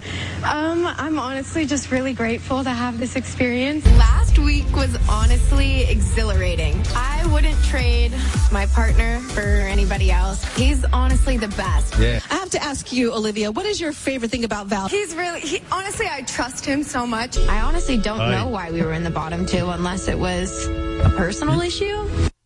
She knew why she was in the bottom too. when she says honestly, I she honestly does know. People are upset with her. She cheated. She's a good dancer. She's an attractive young lady. I, don't, I honestly don't believe anything she says. Yeah.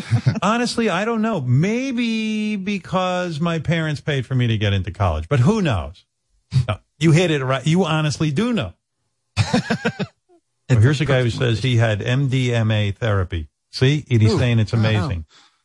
Here, Ed, Ed from Florida. You had it, huh? Yes, yes, and it is uh, truly life changing. Um, I've been in therapy for many, many years, on and off, and um, uh, one dose of MDMA, I mean, clinical grade MDMA, and it was freaking amazing. It just uh, broke down barriers. Uh, you start speaking without any sort of uh, fear, any sort of uh, uh, displacement towards that that what you're trying to run away from. And it was it was very cool. This is what I'm hearing from some people that, who have had this under a doctor's supervision. But MDMA take is it- something different than mushrooms. That is like ecstasy. No, MDMA Um, is ecstasy. Yes, which I've also done, So and I must be, no bad problem. mind you, it must be clinical grade MDMA. I mean, I don't know what they do, but they get you in the doctor's office. You know, you know, years ago. See, this is why I'm skeptical too. I don't know much about this, but I remember years ago we knew the comedian David Brenner, and uh, great guy, funny guy, and uh, was very kind to me. Even ran into my bosses at NBC and complained about the, the way they treated me. I mean, come on, that's pretty nice. And he was a big deal. He was the, the permanent like guest host on the Tonight Show at the time, or something like that. Anyway, um, he's gone now, but he had back pain supposedly. You know, everybody's got back pain when they want to get high. So um, he found some doctor who invented something called Pontocaine, and they would put it up his nose with a Q-tip. They dab him, and he says, "I have no more back pain." It lasts, I go every uh, like every week or every month. I forget how often he went. Turned out it's coke. You know what I mean? And I said, David, that's cocaine. It ain't pont- Pontocaine. He goes, no, no. He's going like that. No, no, no, no, man. He always had I'm those telling you. Up his nose. No, no, Yeah, he goes, no, no, man. I'm telling you. He always thought he had a stuffed nose. The guy was a great comedian. He goes, no, no, no, no, no. He goes, it's not cocaine. It's Pontocaine. Pontocaine. no, no, no, no, no. I go, Pontocaine is cocaine. Well, it turned out like months later, they, they, they, they, they you know, the authorities figured out it's cocaine. He didn't know. He was innocent in all this, but he was like all excited about it. So, Yeah, he was under doctor's care as far as he was concerned. yeah. But, you know, you don't want to end up in some of this stuff and then become like a, a druggie or, or dependent on it. But, uh, that, But you know, people, LSD was originally a drug that was designed to be used in psychiatric cases, and then it became this street drug. I don't know, man. When I did that shit. It fucked me up. But, uh, again, I wasn't under doctor's care. I didn't, you know, Right. I didn't know. I didn't know. I what have an MDMA story actually. It didn't happen to me, but while I was doing it with some friends, a, a buddy of mine got a se- had a seizure, a full seizure, Hmm. and someone called 911 and the cops came and that being on ecstasy, you can do a lot of things and have fun, but getting yelled at by the police on ecstasy is not fun. That, that was pretty scary. and, uh, yeah, I would not But that- recommend having that that experience. was probably something that was cut with something else. Right. Oh yeah, I'm sure it's not being made in any type of standards. I got a friend who was telling me about this MDMA treatment, and he was telling me that it's they saved his life. This is what he's claiming. That he used to self medicate all the time. Now he feels good, but who knows? You know, I, I don't know. But it's funny. The people who would try that, they won't take the vaccine. I bet. They was, oh, I'm afraid of the vaccine. You know, they'll try every experimental fucking drug, but uh, they won't take. And they don't know So who they're getting it from. They're not under doctor's care. All right, Ed. Thanks. Here's Apples. What's up, Apples? Hey now, Howard. Uh, I saw Hey our now. friend David Spade now. last night uh, in Boulder. Yeah, Doing Spade's been Spade's doing a lot of stand up comedy. Yeah. That's not unusual. Well, he does uh, shows. Well, he's yeah, back no, on it the was, road. it was a great show. He's awesome. Hey, well, Howard, I, uh, uh, okay. What? go ahead. go ahead. You go. You go, you go first. You, you Please. talk. Oh my god! All right, I, I got to go, Anyway. Apples. Thanks, man. Hey, Okay. Howard, Yeah. please run real quick. Please run for president.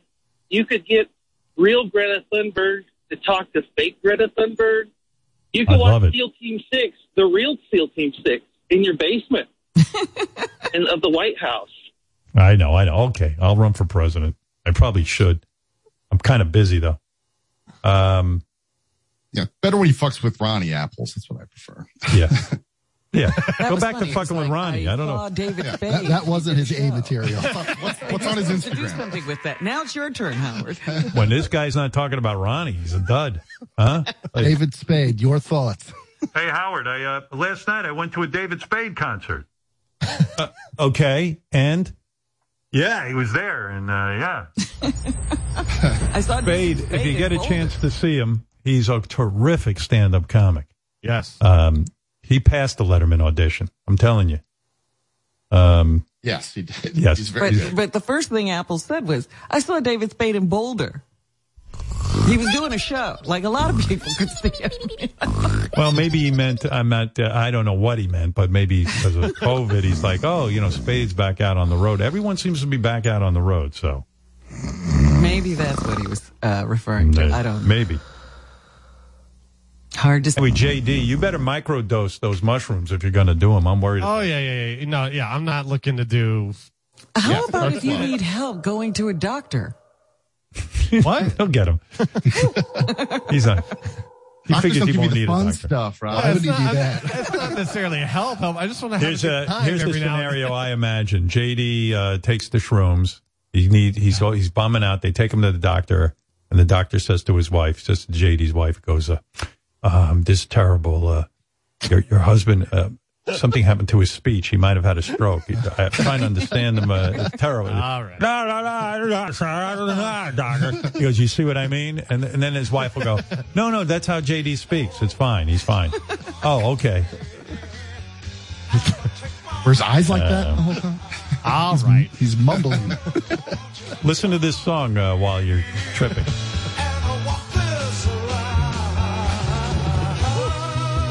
I do like ending guy at the Beatles. Yeah, that's exactly what it is. Get those shrooms going. You get this song on the turntable. It's only on vinyl. Yeah. on vinyl. Don't eat those shrooms like potato chips.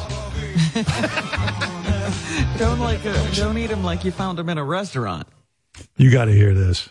This is funny. Then we'll get back to your verbal tics, JD. But I got a buddy. He says to me, "Jesus Christ!" He goes, "What's that stuff you eat?" I, I, I can't. I haven't taken a shit in four days. Oh no. So I go, I go to him, uh, Metamucil. It's the greatest thing. He goes, okay. All right, I'm going to get some. I go get the apple crisp. It's better than the cinnamon. Get them in the, in the cracker form. You get, in a package, you get two crackers. Meanwhile, I know this guy. Totally irresponsible. I said to my wife, this fucking guy, yeah, I know what he's going to do. He hasn't shit. He's going to eat like a fucking box full in one day. Well, sure enough, this guy calls me up. He goes, Hey, I, I bought a box of those cookies you eat. I go, Cookies? I go, They're not cookies. It's Metamucil. It, it helps you. He go, he goes, You're not going to believe this. I'm walking in my house. I shit on the floor. The oh. shit came pouring out of me. I go, What are you kidding me? You mean you didn't make it to the bowl? He goes, No, I just shit all over my floor. I got to clean this fucking thing up before my wife gets oh. home. I said, you are, I- I go, how many? He goes, you told me they're cookies. He said, I had a box of them. I said, a box? We had a box of Metamucil. Oh my god! I told you to eat two crackers. They're crackers, dude. I put them on yogurt. I've had the, the box says like three of those packets a day max over the course of an entire day. Like Yeah. that's the most. Oh, that, and that would be, you know, that would be outrageous. Three, That would even that. Well, yeah. yeah, that'll fuck you up. You got a microdose on that Metamucil. But that's the American way. If one is good, ten is better. Hey, listen to this. This is nice. David Letterman's on the phone. He uh, heard Mike Trainor. He says he's, he wants, he loves Mike Trainor's comedy and wants to book him for Oh, a show. great. Yeah, Dave. Uh, good, good, good morning, Howard. Uh, you know, it's, I, I I feel uh, I feel just awful that uh, I never got Mike uh, Trainor on the show. You know, how, how about uh, you uh, come up to the house and uh, and you can do your drug and dick jokes for my kid. that would be great. No hard feelings. I'm a big fan. Michael, Michael work on his comedy. You work on your David Letterman impression. Okay. knock, it, knock it off. Everybody calm down. Used to have the gold standard, Evil Dave. Yeah. Anyway, uh, anyway, JD, you were saying that people have verbal tics. You pointed out that Olivia Jade. That's a good one. Says honestly all the time. Honestly. the next one you have noticed, uh, uh, Nicolle Wallace on MSNBC. Oh, she yeah. says sort of. She says sort of a lot. And, uh, you've called her on it before, but, uh, it hasn't stopped. This is, this is a montage of her saying sort of from one week, uh, uh, last month. Well, I'll So, tell you She's still saying it. I love Nicolle Wallace. I watch her all the time. And by the way, do you notice JD? She's getting better and better looking. Like she does look very good. She looks does look good. very good. Yeah. She, she I really. told you, I have noticed that uh, most of those uh, NBC shows, they did makeovers They gave on her a some lot makeover. of people. She was always attractive, but now, I mean, They changed her hair. It's longer. yeah. Yeah, yeah, that's it. Yep. Well, I love Nicolle Wallace. I I love watching her. I think she's really good. She asks good questions. She's good. She's good. But the one thing I always pointed out, she drives me crazy every minute. She's she's got that one thing. She, she what is it, JD? She says Sort of. Sort of. sort of, sort of. Every minute, sort of, sort of. So I pointed it out on the air, and she even acknowledged it, and she said, "I'm going to try and stop saying it." And for a while, she did. And sometimes you'd even see it would fuck her up. She she goes, oh, oh, oh, oh, oh, you know, like that, like like it would fuck her up. And I used to watch it. I go, Jesus, I hope I didn't fuck up her career because she was so hungry. She go, yeah. Now I'm wondering, it's sort of, I, I mean, uh, you know, like like it would just freak her out. Well, you got in her after, head. yeah, I got in her head. And after about two weeks of that, she said, fuck you, Howard Stern. I'm saying sort of. And JD's right. I'm glad you put that. She now says sort of almost every sentence.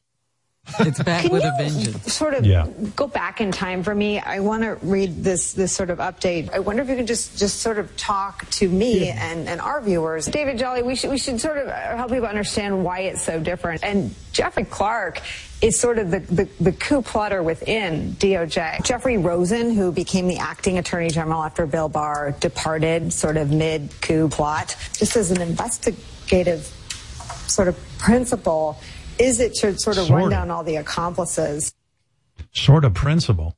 It's either a principle, but you know, it's her, it's her thing. And, uh, you know what? She's real good. So I've just given, I just, I just go with it when she says sort of. She says it a lot, but You've left it it's alone. okay. I do because I like watching her. She's good. We got a good crew on that show. And she's the anchor woman. And she might as well just say sort of because it fucked her up when she tried to change it. She could not get past it. She loves saying sort of. And according to experts, people who say sort of are trying to sound smarter. But she is smart. But it's well, she's trying evidently to sound smarter still. yeah, but it's some kind of insecurity thing.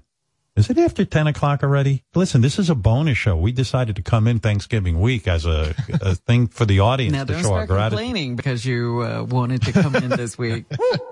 Yeah, I mean, now, now it's after 10 o'clock. All right, this is bonus time. Listen, do- finish up your package and I got to get out of here. Just a few more. So, Ronnie, uh, we know some of these people on our staff have these verbal crutches. Yeah. Ronnie is one of them. Uh, he repeats the phrase, yeah, okay, constantly, especially when he's fighting with someone. So here's a quick montage from one segment where he was fighting with someone. Okay. He said, yeah, okay. Yeah, okay. Yeah, okay. Yeah, okay. Yeah, okay. Yeah, okay. Yeah, okay. Yeah, okay. Yeah, okay. Yeah, okay. Yeah, okay. Yeah, okay. Yeah, okay. Yeah, okay. Yeah, okay. Yeah, okay. Yeah, okay. Yeah, okay. Man, when you play him like that, it sounds like he's having a stroke. what do you think he likes better? Yeah, okay, or the word cunt? Which is his favorite go-to? Oh, Yeah, okay. I mean, Sounds like. Yeah. I think he likes cunt just because it makes him think about vagina, women, vagina. So Cunt when he's happy. Yeah, okay, when he's pissed. Yeah. Right. Emotions. Cunt, cunt, cunt, cunt, cunt, cunt. Uh, What else you got? Gary, Gary, he apparently has a habit of saying "you know" on the wrap-up show. Uh, Oh, yeah? this is his his this is his verbal crutch. A lot of people do that one. you know, he would just go, baba boo. You know, I don't know when it first got out there, you know, and then I really, you know, the, the famous last words like, oh, this will be over in a day. I would have to say that, it, you know, it, the phrase Baba Booey has been very good to me on a lot of levels. It's, you know, it's become, you know, a, a, a shout out for the show and that's all fun. There's, you know, it's really interesting. Yeah. Again, All you know, no secrets here. I'm a lifelong Democrat. Thing about this, you know, we came into work the next Monday. I mean, you just knew anything can happen. You know, it's just great. You get, you know, you know, we- we're a staff of like 65 plus people. I've never heard Howard be, you know, talk so openly. And I think that, you know, if you want to, you, you know, the whole We know, idea of we keeping know. Howard is how do Stop we make it him already. happier? Not fucking, I go, we're not pulling the, you know, I mean, I don't know. You know, listen, we've all been insanely sad when our favorite shows have ended. You know, what are you going to do? You know what I mean? Mm. Yeah, he likes You it. know, That- why are you saying it? Look at this. Some of the staff is so obsessed with Gary. Just for fun, they keep a daily count on how many times Gary said, you know, on the wrap up show. Oh, really? Um, yeah, this is from October of 2020. I'll give you some stats. On October 7th, 30 times. October 8th, 25 times. October 9th, 19 times. October 13th, 29 times. What makes the number go up, I wonder? Here's the, I, I don't know, but on October 23rd, he had a bug up his ass. 42 times he said, you Oh know. my god. 42. That was the number one. The, the next, That was his the biggest next, you know day. that's his biggest, you know, day. Or PA All right, what else you got? Count those. Uh, so apparently I snort like a wild boar sometimes when, when I'm on the air. And, Is that uh, right? Some of the guys, they were nice enough to put a montage, uh, of me, uh, from when I've been on air having conversations and I ended Hmm. up snorting. Let me listen to that. I haven't picked up on that. Uh, Wow. God, Jesus Christ. Jesus. What's wrong with you?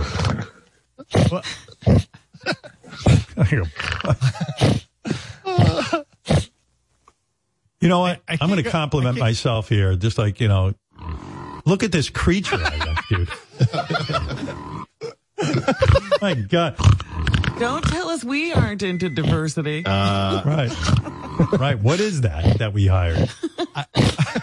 We're too diverse in this show. I can't. We're I mean, I hiring can't. I, people we're not sure they're human. Early I man. don't know.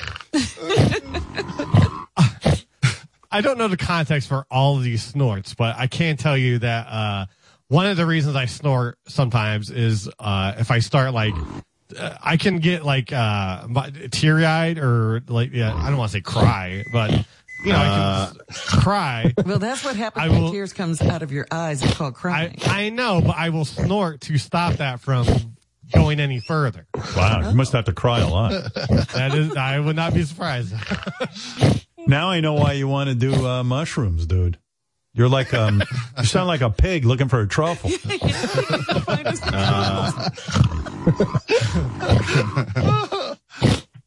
All right, what else you got, JD? That's pretty All fun. right. Well, Fred, he also does a weird thing where uh, Tell he me about giggles it. every. he That's giggles weird. every time. He giggles every time you pick up on the color balls. Does he? Let me hear this. yeah, apparently, yeah. Uh, Ballsy, Balls, you're on the air in Pennsylvania. Hey, now. Hey now. Yes, this is Balls from Pennsylvania. Everybody loves balls. Hey, now, Howard. Hey now. Hey, it's Balls. Good morning, Balls. Hey, no, Howard. How you doing? All right. Yes, Balls. Holy shit, Howard. What a fashion show. Yes, Balls, you're on the air. Balls. Uh, hey, no. hey now. Yes, Balls. Go ahead. Hey, now. Hey now. The only the only laugh a call from Balls ever gets is from Fred. Jesus, what is that? I can tell you why. Go Because ahead. the name is Goofy. It's Balls. Who else has that name? I mean, But is if- that a real name laugh, was Fred? Be honest. If his Come name clean. was Bunghole, yes, it is. Yeah. I know you get nervous about that when you hear No, me no, no, laugh. because You the that I'm, name like, isn't putting that you on. no, to me, it's funny. It cracks If me the up. bunghole is funny, if if his name was ass licker, I'd probably laugh. So Really? it just it's just funny. I don't know. For some All right. reason, it it tickles me. What can I say? All right. Okay. And it Says works it's every real. time. That's great. It works. you like the every hey time. now? Although although what I'd like to know more is did he give himself that name or did you give him that name? I think he gave himself that name. Yeah. And why did he give himself Hey, that Fred, you're going to love Does this. Guess who's on the phone balls? right now? Fred, Uh-oh. Asshole is, asshole is on the phone right now. Hey Oh. now, asshole. See, he likes it. right. Asshole's Schmuck on would the be phone. good. Schmuck would be good. Pussy Schmuck's be on good the phone, someone- Fred. Hey now, Schmuck. Hi, everybody. Schmuck here. See? Heckerhead would be good. All right. So there There you go. you go. Fred loves There's a bunch of I names knew it. people can pick up. And uh, Fred will always laugh. Hey, If look, it's a Robin, on funny our name, phone I now. laugh. On our phone is Taint. Hi, Taint. hey now. Hey, now. Not not so much for that one. Okay. Yeah, he likes bunghole. Bunghole would be good. Robin, look, Bunghole's on the phone. Hi, bunghole. Hi, Howard.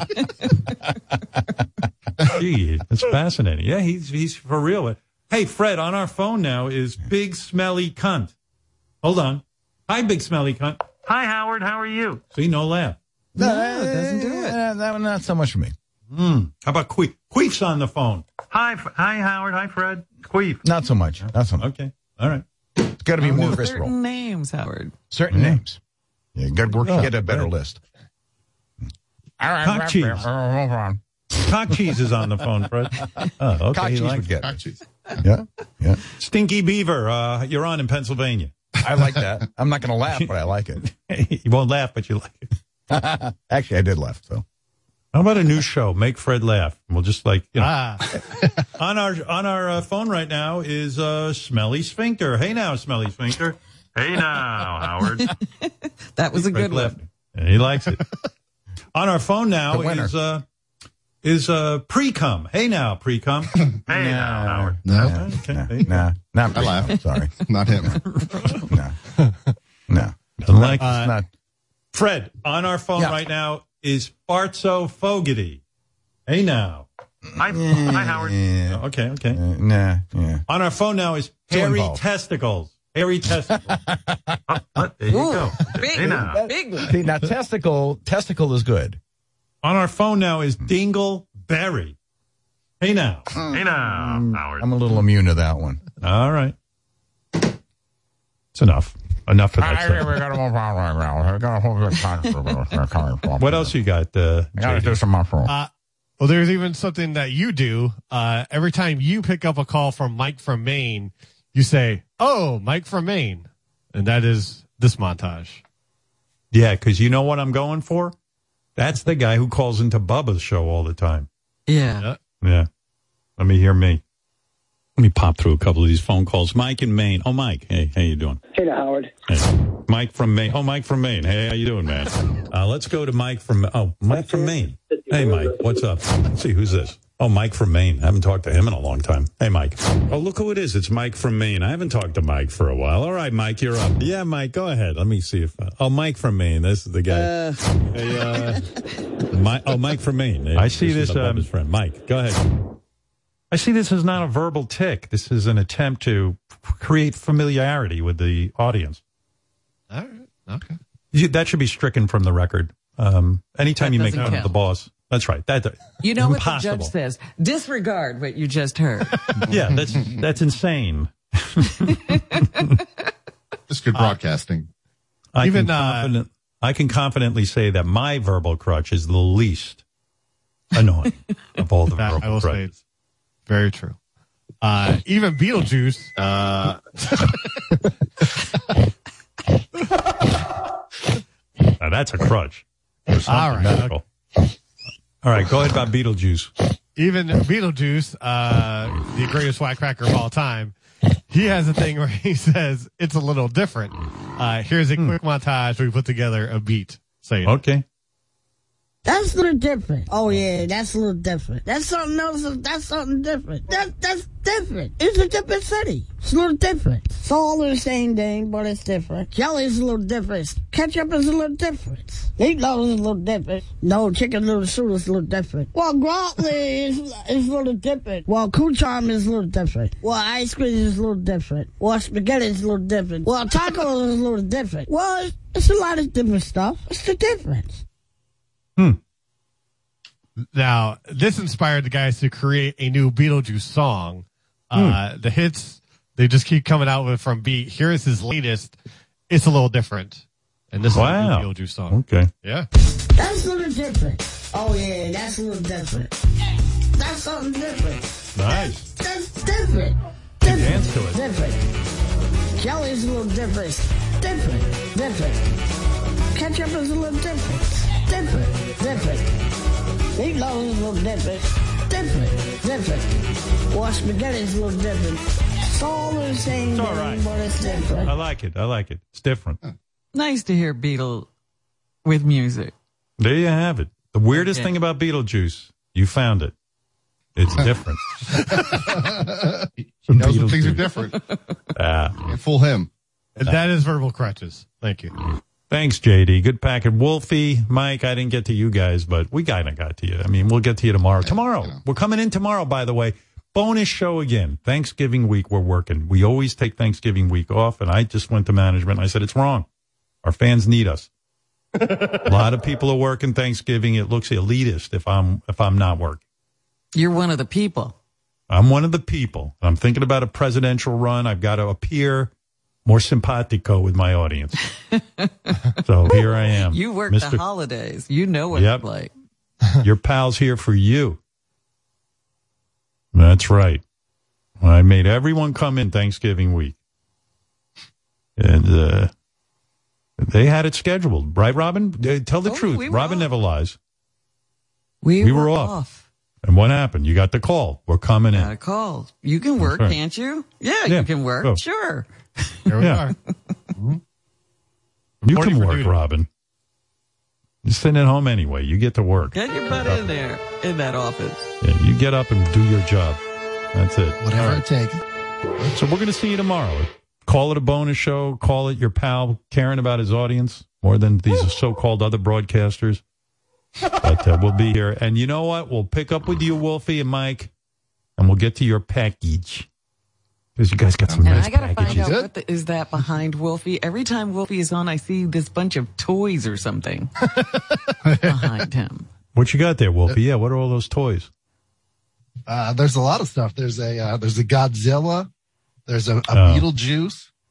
I've got the um, William Shakespeare from the 1966 Batman show. Got I got a bunch of things. Wow. One of those guys who thinks he's cool because he's got some Yeah. toys behind him. Because he's even got little display case. Yeah, there some are encased. He's like, you know what'll get me attention? I'll I'll put a put some goofy toys back there. Robin will pay attention. Because at first I was like, there's a bunch of junk behind. Yeah, it looks like Ralph's entire apartment. Got a shitload of junk in there. like, what is that junk? I put You know what it is? into Come on. Certain guys think it's cool, like to have like baby. Those are toys for babies, Yeah. but they're like, yeah, I'll get in. I'll show my my fun side. I'll get. It'll give me some What gets them in a personality. glass case, Wolfie? Why are they in a glass case? Uh, th- those are things of more value, so those go in the glass case. What are, what are the more valuable them. ones? What do you have in there? Uh, what do we got? Um, there's a there's like a there's an a very old Batman and Robin that have magnetic hands. those are those are kind of pricey. Uh, some, some old Star Wars toys, stuff like that. More more vintage things. It's weird. I I started out this segment saying I like Wolfie. Now I don't. What you were talking about because I'm looking at, I'm like, Wolfie's a little weird. no, he's not weird. Wolfie's not weird at all. This is Wolfie trying, trying to, to be. He's trying to be like a personality. Yeah. So he's doing it through the, the funny toys behind him. He doesn't give a shit about those toys. It's him trying to be in on something. Trust me, I know. Figured me Wolfie. out, Howard. Mm-hmm. Yeah, I know I'm right. This don't is give all a an fuck act. I'm not into this stuff at all. No, I mean, I think you're moderately into it. You know what I mean? Godzilla. Godzilla. Like, yeah, man, these are my really special toys. They're in the uh, um, jewel case. And then these other toys are just out, but I don't let anyone touch them. Oh yeah, Anyway, no, I don't let's my kids. what tou- I don't here. let my kids. You touch took the any time to put it behind glass. You know what's in there. Yeah. See, I don't, I don't want Wolfie developing a personality. He doesn't have to impress me. You, you like me you think? vanilla. Wolfie doesn't have a personality. You go to cock You know and when ball this- events. That's your personality. He hasn't been the same since he came back from Fist Fest. Oh, I'm yeah. telling you. I don't think either of us have. Any Changed us me. have. No, but I'm telling you, I know guys like Wolfie. They're not uh-huh. real. They're not standout kind of guys. So they get like little tchotchkes. They put them up, and it makes them feel, you know, like a personality. Oh yeah, yeah. You know, this is my Batman, and it's got um, uh, like um, uh, hands, magnetized hands. It's like, dude, you're not into that. I'd It's love just this cool. I've seen other guys who are into it. That's a very special Batman and Robin. Mr. Personality. You can get rid of that shit. We know you're not into it. Your kids try and play with the toys. You have to be like, no, those are daddy's toys. Oh yeah, like that Godzilla. It has this this piece on the back that breaks very easily. So to find one intact is hard. And my Right. kids, when they were like, you know, four and five and try to touch it, I'd be like, no, Dude, not for Just, you. you know, it's stay dull. That's the way we like you. Why we hired you. I don't need you to develop his new personality with his toys. That's why a lot of these um, Saturday Night Live guys are hooking up with celebrities and not our guys. Our guys, uh, they, they develop personalities with toys. Yeah. Pete Davidson does not have Godzilla. No, no. Definitely He's got a pinball machine, but that's it. All right. Godzilla anyway, guys, we'll pants. get yeah, we'll get to you tomorrow. He's got Godzilla in the pants. That's exactly. All right. Let me leave you with a little couple of words, and we'll get back to you tomorrow.